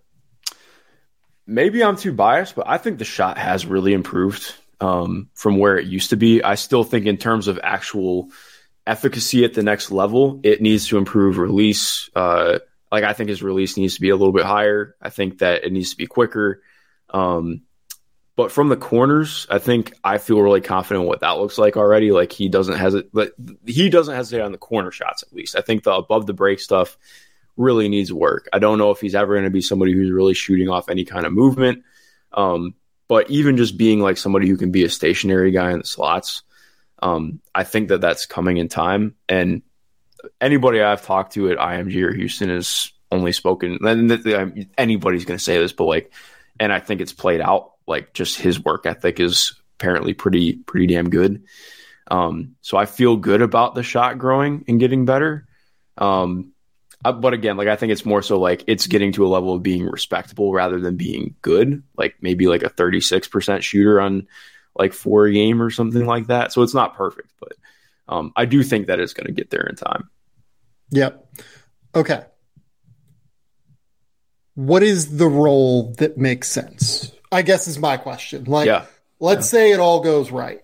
Let's say that like everything developmentally for him breaks the way we want it to. What is the role? That's a great question. I think what makes him fascinating is I feel like he is very much like he has to be with the right team. Like he's actually I, I like I mean easy enough to say. I feel like you can say it about anybody, but he's the guy I wish if I could do anything to get him in Miami.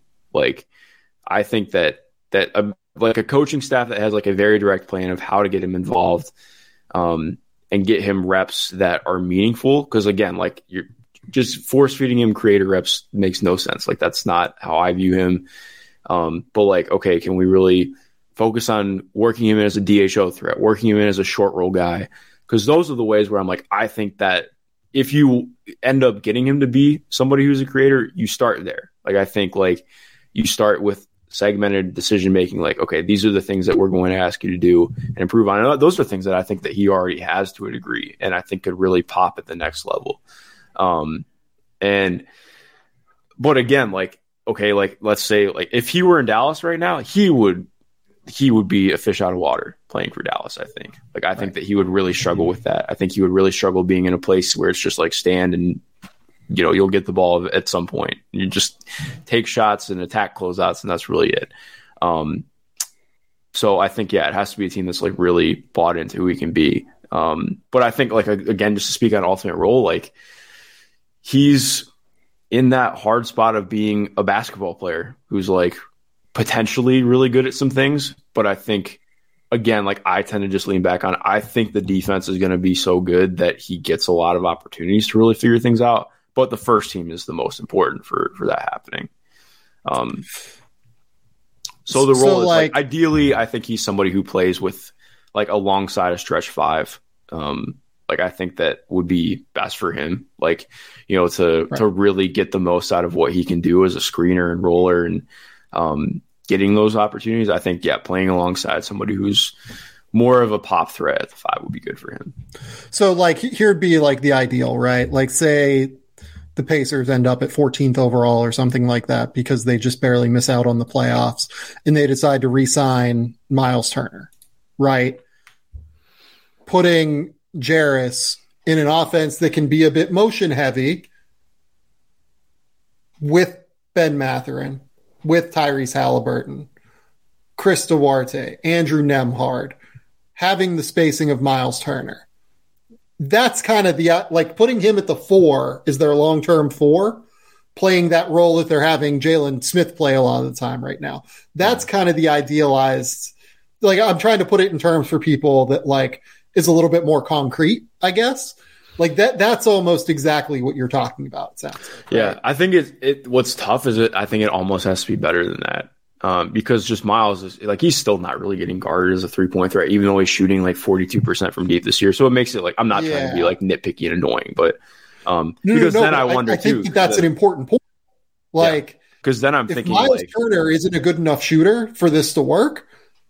It's hard to find that guy then at the five for it to yeah. like really be idealized with Jarace. Yeah, yeah, because I think like what what does help though is I feel like especially with what that offense has been this year, by virtue of like how much they play like transition in the half court, I think they really mitigate a lot of those issues. Um, and I feel good because like oh, they've really tried to to get some of the short roll stuff out of Isaiah Jackson this year, and it just it has not been there. So I do right. think that if and I actually I'd have a lot more confidence in it popping for Jarace than I have had for Isaiah Jackson. Um, I, I think that that could look good. So I think like again, like it would be okay. You're doing this with the idea of in two years we get to the right. point where we're not really too worried about what the spacing is in the half court. Um, but that's with like okay, Jarace's shot comes along. You still have Miles Turner there. Um, but again, like I still just think like I view him so much as like being that guy who could make it work it's so entitled. That's what's that's it's a trap because it's like it's that's unfair way to put it about a guy. But just in terms of the skill set, um, it's almost like it feels like a trap because it's like the idea of like oh well he can you can get so much out of this, but really there's so much that has to go on to make it work in an idealized setting too. Is is it maybe putting him between Michael Porter Jr. and Nikola Jokic in Denver? and playing the Aaron Gordon role and just trying to wreak havoc everywhere kind of thing. Yeah, I think that that could be really fun for him. Um, yeah, I would love to see that. But here's what I would say about that though. So he'd be able to operate as a cutter, but with Jokic, you then lose a lot of the short roll stuff because yeah. they wouldn't end up doing that with him. So yeah, th- this is kind of why I'm a little bit lower on Jarace. I, I say all of this to say like this is why I have some concerns with him and have him mm-hmm. more in like the 20 ish range as opposed to like, I've seen some people that are like, this guy's a lottery pick. This guy's like, you know, a potential top 10 guy. I just can't get there because it's hard for me with the role because I, I don't see him ever as a volume three point shooter. I see him maybe getting to the point where he can like hit a spot three, but like I, I don't I, I don't like the shot enough to where I project that necessarily. Yeah, no, I think that's totally fair, and I think to just to credit too, like I, I think I mean just based on our, our, our speaking, like I was higher on him headed into the year. He's definitely dropped for me. Like he would still be in the lottery, but I'm talking like ten to fourteen. Like I would not have him in the top ten right now based on what this yeah. has looked like. Um, I still believe a lot in what his trajectory can be, and I, I do have a good feeling about how the rest of this year could handle out for him. Um, but I totally agree. I think that it's really made me rethink about what his offense is because, like again, just like based on what the trajectory felt like the last two years um, it really felt like this year would be like, oh yeah, like this is it's gonna pop. Like he's going to go play for potential national champion, and it's it's been it's been a little bit more tough sledding. Um, but what does make it interesting too, like again, not the same player, but I think we had some of the same discussions about Jalen Duren at the beginning of last year. Like it felt like it took him a little bit of time to really ease into things.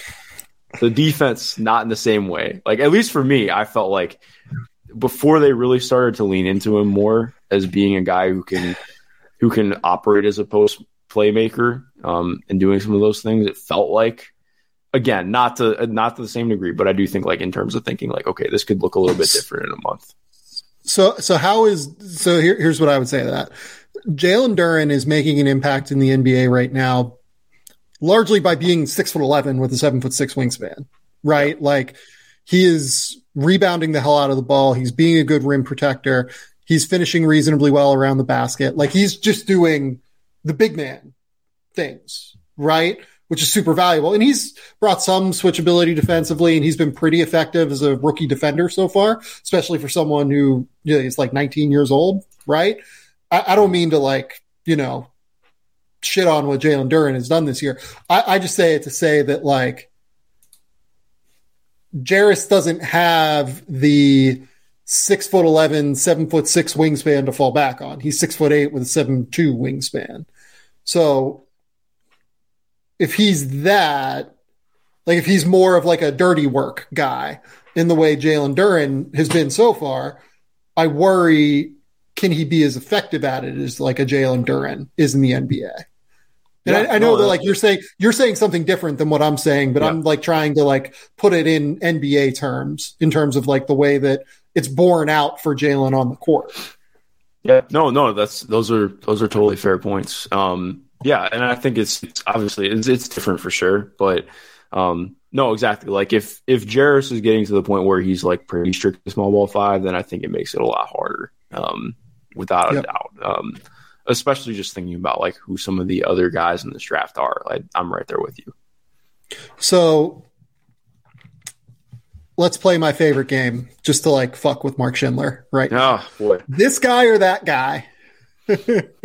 All right, let's do it. Okay. Uh Jarace Walker or GG Jackson? Jarace, for sure. Just because of the defense, right? Yeah, I have a lot more confidence in him just having like a concrete skill that's going to keep him on an NBA court right now. So, who do you think is further ahead, Jarace Walker or GG Jackson offensively? Neither. Um, like, uh, like the. I, I think GG is like substantially further ahead. To be honest, I probably can't get there yet. I just like the overall like the overall passing feel is just like I know that the shot making yeah. chops are really interesting. Yeah. I it's just a, it's a tough archetype for me. Um, I want to see a lot more, and it's all again like you have to bring up like, well, GG is should be a senior in high school right now, so I do think it's it's cl- close, but I would probably GG is more than two years younger than Jarace. Mm-hmm. So like, I don't know. Like I, I would take GG. I would take the flyer on GG and see if the defense translates, but you're you're in that range. It sounds like with Jarace, yeah, right? Definitely. Okay, so Keyonte George or Jarace Walker? Keyonte. Okay. Um, Jarace Walker or Jett Howard? Jett Howard, sweet boy. Jett Howard, dude. Okay, I just need to. I need to riff real quick.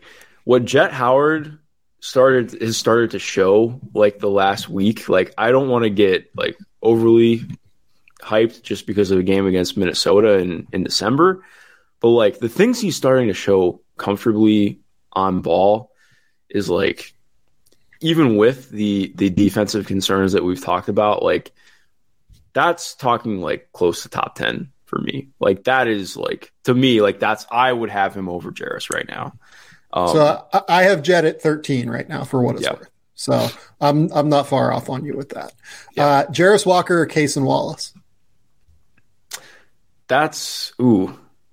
I think it would be team dependent, but I probably have Cason right now. Okay. Brice Sensabaugh or Jarace Walker? Jarace Walker. Agree. Kris Murray or Jarace Walker? Jarace Walker. Agree. Uh, Grady Dick or Jarace Walker? Uh, same thing as Cason. I think it's team sensitive, but I'd probably have Grady over him right now. Okay. I would actually go Jarace in that one. I think. Okay. Um, my really fun one. Donovan Clingan or Jarace Walker? it's Jarace Walker. I'm I'm taking Jarace, Walker. Too. Yeah, I would too. But I love John. I love shout Donovan out to shout out to Donovan Clingan. He's been he's been like talk about impact freshman man. Like yeah, he's a large reason for why UConn's a national title worthy team this year. Like he's been incredible off the bench for them. Okay, so this is going to be the fun moment where we transition now. Brandon Miller or Walker? Uh, probably. Well, it would be it would be Brandon. Um, because yeah, I'll, I'll let you transition, but yeah, it would be Brandon. So Brandon Miller played in this game. Brandon Miller went 0 for 8. He had eight points on eight of nine from the field, or from the free throw line. I'm sorry. I thought he made a bigger impact in this game than Jarace did because the way that Alabama utilized him as a screener and as an off ball movement guy, I think showcased everything about why he is such a threatening player and why having a guy that is six foot nine, not six foot five or six foot six, that can shoot like he can and shoot off of movement like he can is such a dangerous threat. Like they were just running screen action after screen action in the second half involving Brandon Miller and involving the gravity that he has going away from the ball in order to open everything up for everything else that they were doing. Mm-hmm. Uh, it was really, really important and really, really impressive that he was out there, even if he wasn't the one affecting the box score in that game. Uh, and frankly, like I didn't think he played all that well in that game, but I thought his impact on winning was greater than like an eight rebound or an eight point oh for eight game uh, that you would see typically. Yeah, no, I think that's fair. I don't, I don't know if I would say it's like substantially better than Jarace, just because again, the Jarace defense was so freaking good. Um, but maybe, I mean, I, I still, if I said substantially, I'm sorry. I, no, no, you didn't say substantially. I was just processing yeah. that in my head. Um, yeah, I think I just want to, I, I just want to riff on this really quick. I have been incredibly fucking annoyed by the way people have talked about Brandon Miller this year. Um, oh, okay. I Let's go. Get, Give it to I, me. I get the concerns about him as a two point shooter and finisher inside the arc. Those are very fair and relevant. If you have those concerns, and you have had them since the beginning, as I think most people have, awesome. But I think like the way that it continually gets broadcast is like this major, like, oh, well, you're you were an idiot for having him here here. Like, get over yourself, man. Like I, I just I really struggle with I, I I tweeted a thread about this. I just really struggle with the way that people talk about prospects in general, like on Twitter, on podcasts. Like I yes, there are flaws, and I think it's important to talk about them. It's not that we're not supposed to be critical and an analysis, but also like dude, what are we what are we doing here if if you're going online and like having this entire tirade of tweets because somebody had Brandon Miller in their top 10 and you think that's stupid. Like just it's it's it's a little bit ridiculous to me. And I think again like you're mentioning too, it just yes, the, the this is this is how I want to go about it. Like the two point scoring is a legitimate problem. Like the scoring on drives is a legitimate problem. His footwork in the paint, a legitimate problem. But let's look at it like this, okay? He is what he has shown this year has been like legit, legit shooting from outside, legit shooting off movement, legit pull up creation and stuff from deep. And I think, yes, we, we need to see it in a larger size, sample size to see it translate. But again, he's six foot nine doing this. The handle has been, well, it is really wide and loose at times. Like he's six foot nine. He can snake dribble into the paint and get into areas and maneuver inside. And like, no, he's not a three level scorer right now, but he has shown a little bit of passing at his size while being a legitimate movement shooter. And that's really damn good. And that's without being a complete defensive negative too. Um, so I just, I, I, maybe part of that is just like I tend to be really glass half full because I hated how I was talked about when I was an athlete. But like, I also just think again, like sometimes I really just hate the way that flaws get um, overly uh, nitpicked to a way where yes, it's true that they matter, but also like, okay, what if we talk about why they matter because of what their game really is instead of just being like that? So sorry for for the giant rant, Sam, but like it, it has really frustrated me recently. So look, I I rely on you for these things to know the temperature and the barometer of what the internet thinks about people, uh, because I don't look for many of you're smarter than me. Yeah, that you're talking about, uh, and because like frankly. I am someone where I feel like I like to go in where my thought processes and like evaluations are kind of unimpeded. Mm-hmm. And like I don't have some sort of preconceived notion beyond what I've seen and beyond like, you know, just like a recruiting ranking, right? Sure. Like I, I, like to have, you know, I, I use recruiting rankings as a watch list because I've, you know, it's it's easiest, right? And NBA yeah. teams do this. Like it's not nobody ranks based off of recruiting rankings. It's more just like this is what we need. This is who we need to see. This is what we need to see, right? Um, I think that people underestimate how hard it is to find guys that are six foot nine movement shooters that like you can run off of screening actions at 19, 20 years old. I don't know if Brandon's turned 20 yet, but he's very close. Mm-hmm. Um, if he hasn't, um, that you can run off of real actions and that they can fire and shoot. It's very hard to find that. It's even harder to find those guys that can defend and like defend in space a little bit because Brandon's not like a super like he's not Jarace Walker defensively. He's not anywhere near that in terms of like making an impact all over the court. But he's switchable and he can deal with a lot of different mismatches and a lot of different matchup kind of situations, right? That alone, like I, I hate to be reductive about stuff and look like I have to write a fucking 125,000 word draft guide at some point. Like I will be writing critical things about Brandon Miller at some point, right? Because that's part of it. Now, I like to think that I write about things in a way that shows that there is potential for improvement.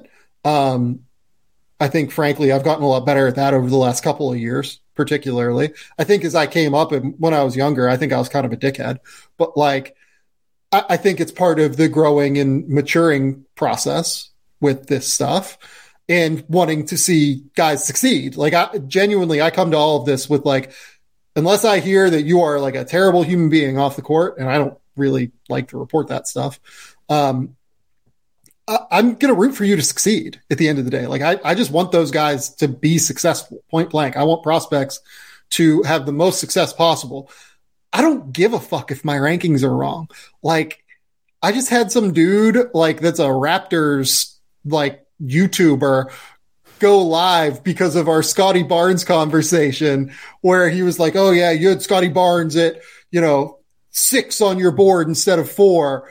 And you like Jalen Suggs more. So now you're like stuck in your opinion. I like was so publicly strong about Scottie Barnes last year, like after he played well, because I don't care if I'm wrong. Like I care if I'm wrong just from like an evaluation perspective, but like I'm not too big mm. to admit when I'm wrong. You know what I mean? Like it's yeah, it's cool. It's whatever, right? Um, in, in the case of Brandon, based off of what you're saying, I, I just hope that like people don't like lock in I guess, on stuff. Like, I think it's kind of silly to like do that. These kids are fucking 19 years old in a lot of cases. Sometimes they're 17, like in GG Jackson's case. That's yeah. so young. There's still so much time for these guys to improve. And in Brandon's case, I think what he has to improve is fixable. Like sometimes guys just don't have touch, right? And I think that touch is like this inherent thing that is you you kind of have it or you don't. It's hard to fix that in a lot of ways. Um, Brandon, a lot of it is just like footwork based and like some of the shit he does from like a mechanics perspective more so than a physical perspective or a touch perspective. And he's already really good. Like I think that there are some processing stuff I'd like to see improve. I think that there is some other stuff that like maybe maybe he doesn't ever get to like a super high level point. But if you're six foot nine and you can shoot and you're not a liability defensively because you can take on a lot of different assignments and like be switchable, it's hard to get that guy outside of the lottery. Every NBA team is looking for guys like this these are some of the most valuable archetypes in the NBA. Like I have as many, like I have Brandon in the like 10 to 14 range right now, or like the 9 to 14 range, not the um, top seven that some people have him. I, really like Brandon and I think he's terrific, but I have like concerns about what the upside is. But even if he doesn't ever figure out the on ball stuff, he's still a good movement shooter that is six foot nine and is not going to be like a liability defensively. And that's helpful. It's just helpful to an NBA team now. Yeah. No, exactly. I think that's a great point. Like one of the things that I always think about too, just like like you mentioned in terms of movement shooting, um, think about how many teams in the NBA could use Doug McDermott. Like the answer is every team. And Brandon, I don't know if he's going to get to that level of shooter, but like same yeah. idea well, not being somebody you have to worry, in theory, about getting played off the court in the playoffs. Like that's incredibly important in like every facets of really like just building out an offense. Um, and then you talk about like, okay, what he can potentially bring if if he can really develop out some more of his ability to to see passes, and like he's already mm-hmm. started to so, show some stuff with making some of the basic pick and roll reads, and like when you have that kind of shooting gravity and you can just make the basic pick and roll reads, like playing alongside a decent screener or roller, like then you're cooking with grease. So like, yeah, exactly. I'm right there with you. Like he's he's an incredibly fun prospect, and I think a lot of it too. Like you mentioned the footwork, but I think even like just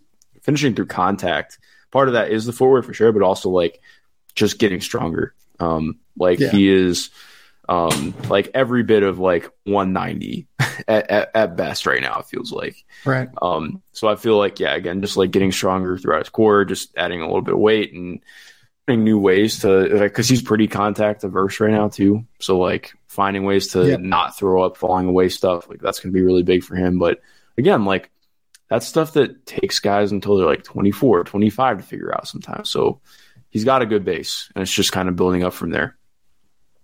Okay, Mark, we wanted to talk about movies at some point. I know that. Have we have we talked Smile? I can't remember. Did we do that last week or no? We have not. We uh, we, we texted about it, but we did not talk about it on the pod. Which I, I so let's give everyone an out here. So Smile is a movie that has made like almost a hundred million dollars at the American box office. So I would imagine that like many people have seen it, but if you haven't seen it yet, this is your app. this is where it's time for you to move on. Uh, Mark and I are going to talk about it, and it's kind of one of those movies that's like a jump scare horror movie. So it's going to be a little bit hard, I think, to not spoil. So this is your 30 seconds of me rambling that gave you every chance to get out of this conversation. Okay, Mark, give me your thoughts on Smile, a movie that I quite liked um, and gave a pretty high rating on Letterboxd. I think I loved it. I think I gave it a four out of five on Letterboxd, um, which yep. normally I'm like I like I tend to just give a lot of threes. Um, I dude, I loved it. It was really good. I think uh, I loved how it was shot. Was like one of my favorite things because I think yeah. they did a lot of creative stuff to make it. Um, make the jump scares still mean something without like while also knowing like there are a lot of them. Um, one of my favorite parts too, actually, I, if I remember correctly, I think it was the the director was somebody who worked. Uh, it was either director or producer was somebody who worked on on Alien.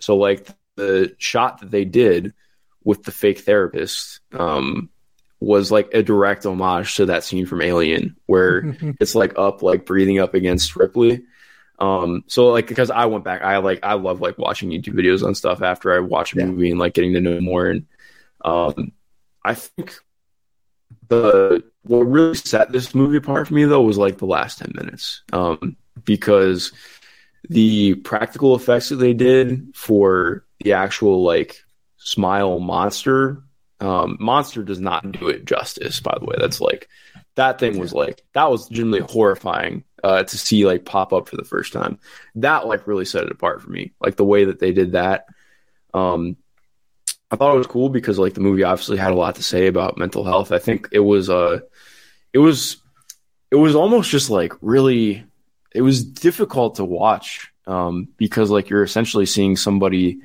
who is to all all these other people like losing their mind, but like very really like just like getting haunted by something that is like trying to kill them. And um I don't know, I think not that I, I, felt it was like overly profound or something, but like it was, uh, I, I really enjoyed a lot of what they were trying to get at and um, how they went about it. And I thought, I don't, I can't remember the actress's name right now. I know it's Kevin Bacon's daughter, um, but yeah. she was tremendous. Like I thought she was really damn good in this. Um, so yeah, I enjoyed the absolute hell out of this movie. So I thought this is the best jump scare movie of the year so far, and I've seen God knows how many horror movies, probably yeah. 20 i think i've seen all of the major ones this year. Barbarian halloween ends you know what, what speak no evil like everything that's come out i've seen basically mm-hmm. in terms of the jump scare movies. Um and speak no evil is not a jump scare movie. It's a weirdo like social awkwardness horror movie.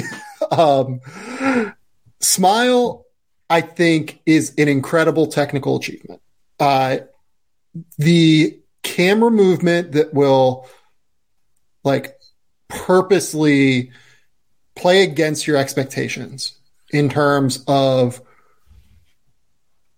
there should be something in the depth of field here the way that they design the sets as well especially their house i think mm-hmm. where the where they would set the camera there'd almost always be substantial depth of field as the camera is moving so you're always expecting there to be something yeah and sometimes there is and sometimes there isn't. Like it's just a really, really fucked up movie in that way. Yeah. Like, oh, dude. And uh, speaking of just fucked the up, tension, like you're the, always tense. It's the this. tension, but like, I so when I first started watching, I was like, I mean, I thought it was going to be like, I mean, I thought I was going to get some good stuff and it was going to be scary, but like when the the cat happens, I was like, I was not ready. I didn't. I was like, okay, this is where we're going. Like, this is like you know 35 40 minutes in we're hitting that like that's yeah. that's something that goes on i'm like okay that's the depth you're going to um i think the be- I, I had a friend describe it to me as like you feel hopeless watching it which i was like yeah yeah yeah like just that's that's kind of true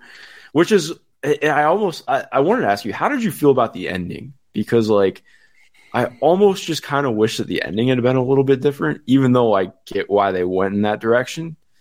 Um, Do you mean like the last second? Not just like, last second, like like the um, whole last sequence. You mean even?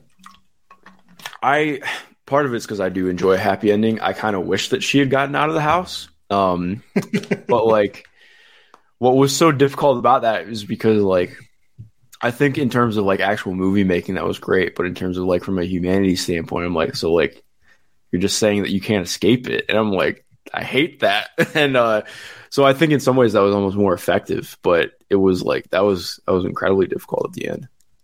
Yeah, I liked the ending. I thought it was a very good ending for what the movie was. Yeah. Um, because look, this is it's not like this hasn't been done before, right? Like this is a riff on It Follows, essentially. And It Follows is a riff on something else that I can't think of off the top of my head, right? Um, it's not like this, like, you know, horror that follows you from person to person after death or something like that. It's not like this is new in many ways. It's a thing that's been done before, but typically they solve it at the end.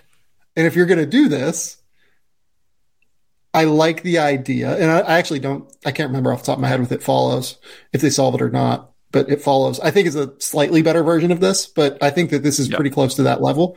Um, I like the idea of it just being something that is impossible to solve in many ways. And you can try, it, it almost lines up. this is like a fucked up way of thinking of it, but like it almost lines up very similarly to like the idea of like trauma and escaping your past in this movie, right? Like you can try to avoid like dealing with your trauma. You can try to avoid thinking about your past in the way that the main character in this film does. Uh, Sosie Bacon, if I remember correctly, is her name. Mm-hmm. Um, but eventually it's going to catch you, right? You're going to be presented with this horror and it's a little bit fucked up that like the message at the end is like that, you know, you can't solve it, but yeah.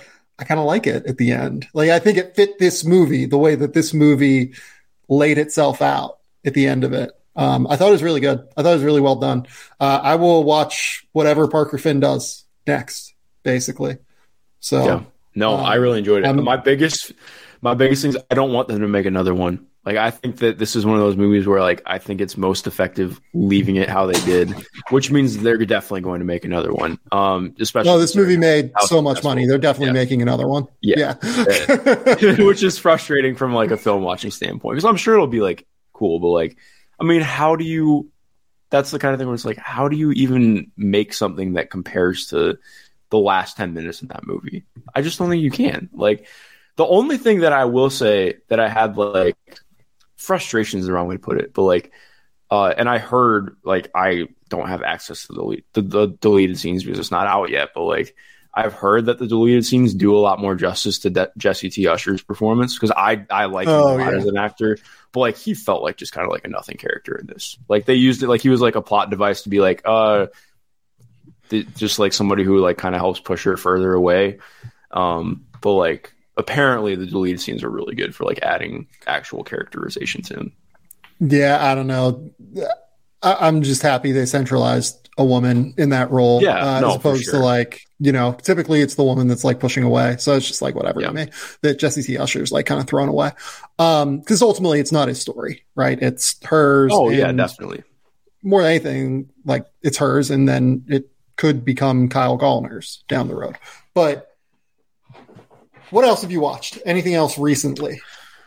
Uh, what else have I watched? That's a great question. I need to be better at keeping on top of my letterbox because I have not been recently. But I, uh, I just watched two days ago this movie called She Said. It was, uh, it's Carey yeah. Mulligan, and yeah, so it's basically about every the, like the New York Times breaking the um all the cases. Shout out the New York Times. We love the New York Times here. Yes, we do.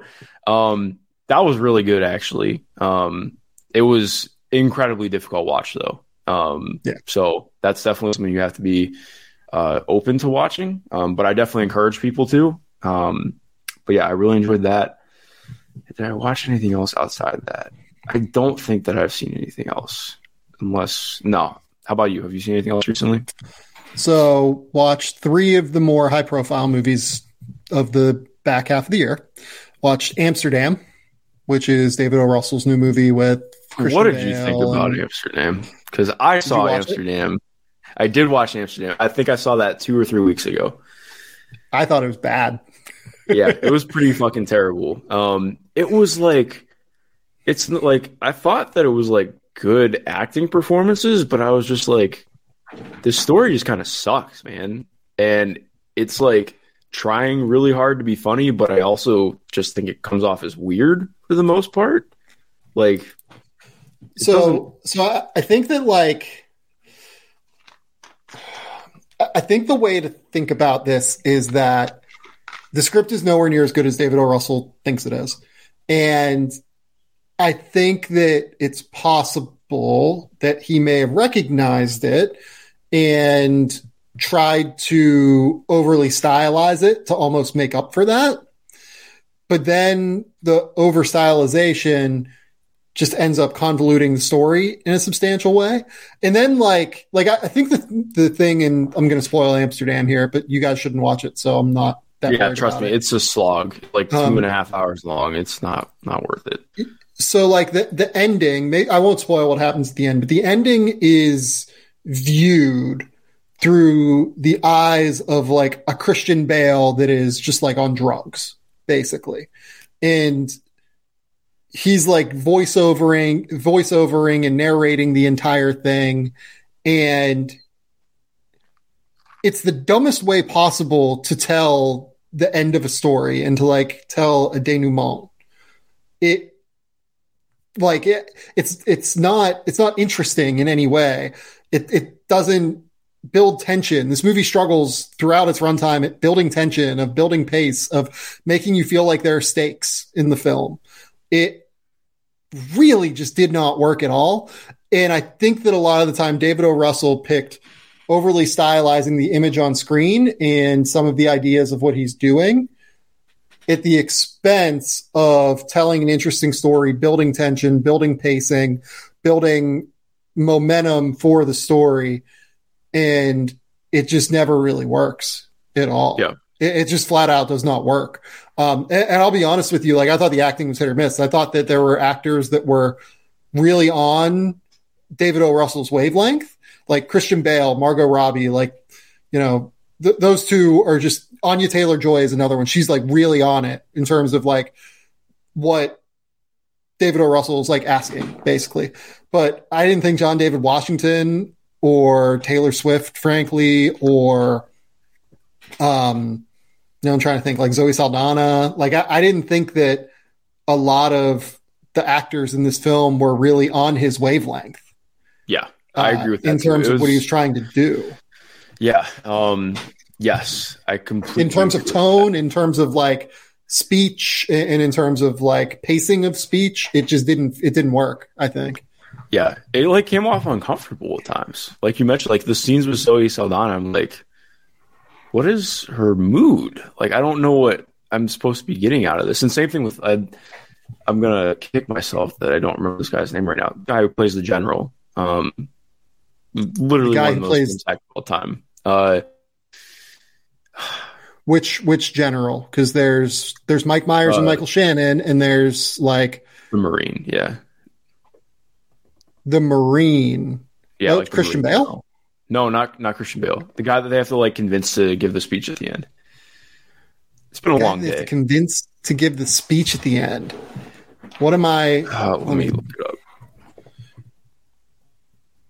It is. um Robert De Niro, you idiot. Yes, Oh, Robert De Niro. yeah, that's right. Yeah, He's I thought Robert movie. De Niro was terrible in this, dude. Like, like just to be fair to him, like, you mentioned, like it just like it his he just felt so like odd for the way that the script was written and for everything in general. I think like like you mentioned, the best way to put it, it felt like this dude just like sat laughing to himself while he wrote the entire thing, like telling everybody that he was smarter than them. That was very much how the movie came off at the end. Like like it told me that I wasn't smart enough to understand it or get it because I wasn't laughing at it. So it was a Yeah. it was a journey. The the other movie I watched recently was Three Thousand Years of Longing, which I is George Miller's new movie. Did you see it? Yes, I did see it. I I forget how many movies I actually have seen, but yes, I did see it. I saw that probably like two, three or four weeks ago now. So you liked it? I did like it. I I, I loved the first hour and 10 minutes. I thought the first hour and 10 minutes is like some of the best, most interesting filmmaking of the year. I didn't really love the third act, which I think is what a lot of people seem to be saying, I but I would, I don't really want to spoil this one. I would just recommend everyone go see it. It's just very creative and different and uh, visually stunning. The color palette is amazing. Uh, and some of the ideals that are explored, I think, are really, really interesting just in terms of like storytelling and how stories impact us and uh, like the loneliness of storytelling and how it can be like a solitary activity. Um, and how stories we're, we're stories are everything, right? They're history. They're what we tell ourselves. Like it's a really, really interesting movie. It's a really interesting movie. yeah, yeah, no, I agree. Thought it was good. I think if they just like cut the last hour by like 15 minutes and made it more condensed, I think that is better. So, do you know what the funny thing is? I think that What? they should have gone the other way. Oh, really? I think that it should be. I think that the last third of the movie, like the last thirty minutes, they should have expanded it out a little bit longer. Okay. Or like expanded out. It's hard to talk about without spoiling what the turning point is that happens yeah. in like the hour 10 minute range. And I don't really want to do that. I would just recommend people see it. Um, I, I wish that that would have been a bit more coherently laid out. And I wish that afterward we would have gotten a little bit more uh, with that, I guess yeah. is what I would say. Okay, oh, yeah. Mark, we got to get out of here. It's two and a half hours, baby. yeah, I just realized that. We've gone long. Mark, tell the people where they can find your work. Tell the people what's going on yeah. in your life. You can find me on Twitter at mg underscore Schindler. Um, that's the best place to find me. Uh, I probably am on a brief hiatus from writing stuff for this week, just because I'm going to be out um, doing. I have two more days of interviews, and then I'll be getting back home on Friday with a three-hour time shift that is not in my favor. Um, so yeah, I uh, I will be out and about. Obviously, I'll be watching stuff. I'll be putting plenty of stuff on Twitter because I got to keep up, up, with every game and everything. But um, yeah, man, nothing too crazy on my end. I love it. Uh, I am working through the draft guide. I will have James Edwards with me on Friday, breaking down the Cade Cunningham injury as well as a couple other things, I'm sure. Keep it locked here, though. Go to the athletic, uh, go to theathletic.com slash game theory, and you'll be able to get the promotional code for this show. And it really helps the show if you go and subscribe to the athletic uh, through that code. So I'm trying to think what else we've got. If you want to subscribe to the YouTube channel, that'd be valuable. Uh, Game Theory Podcast with Sam Vecenie over on YouTube. Hit that subscribe button. It's a great little product that we've got going on there. Uh, go to subscribe on Spotify. Go to follow slash subscribe on Apple Podcasts. There are a number of different things you can do to support the show. But until next time, we'll talk soon. Bye.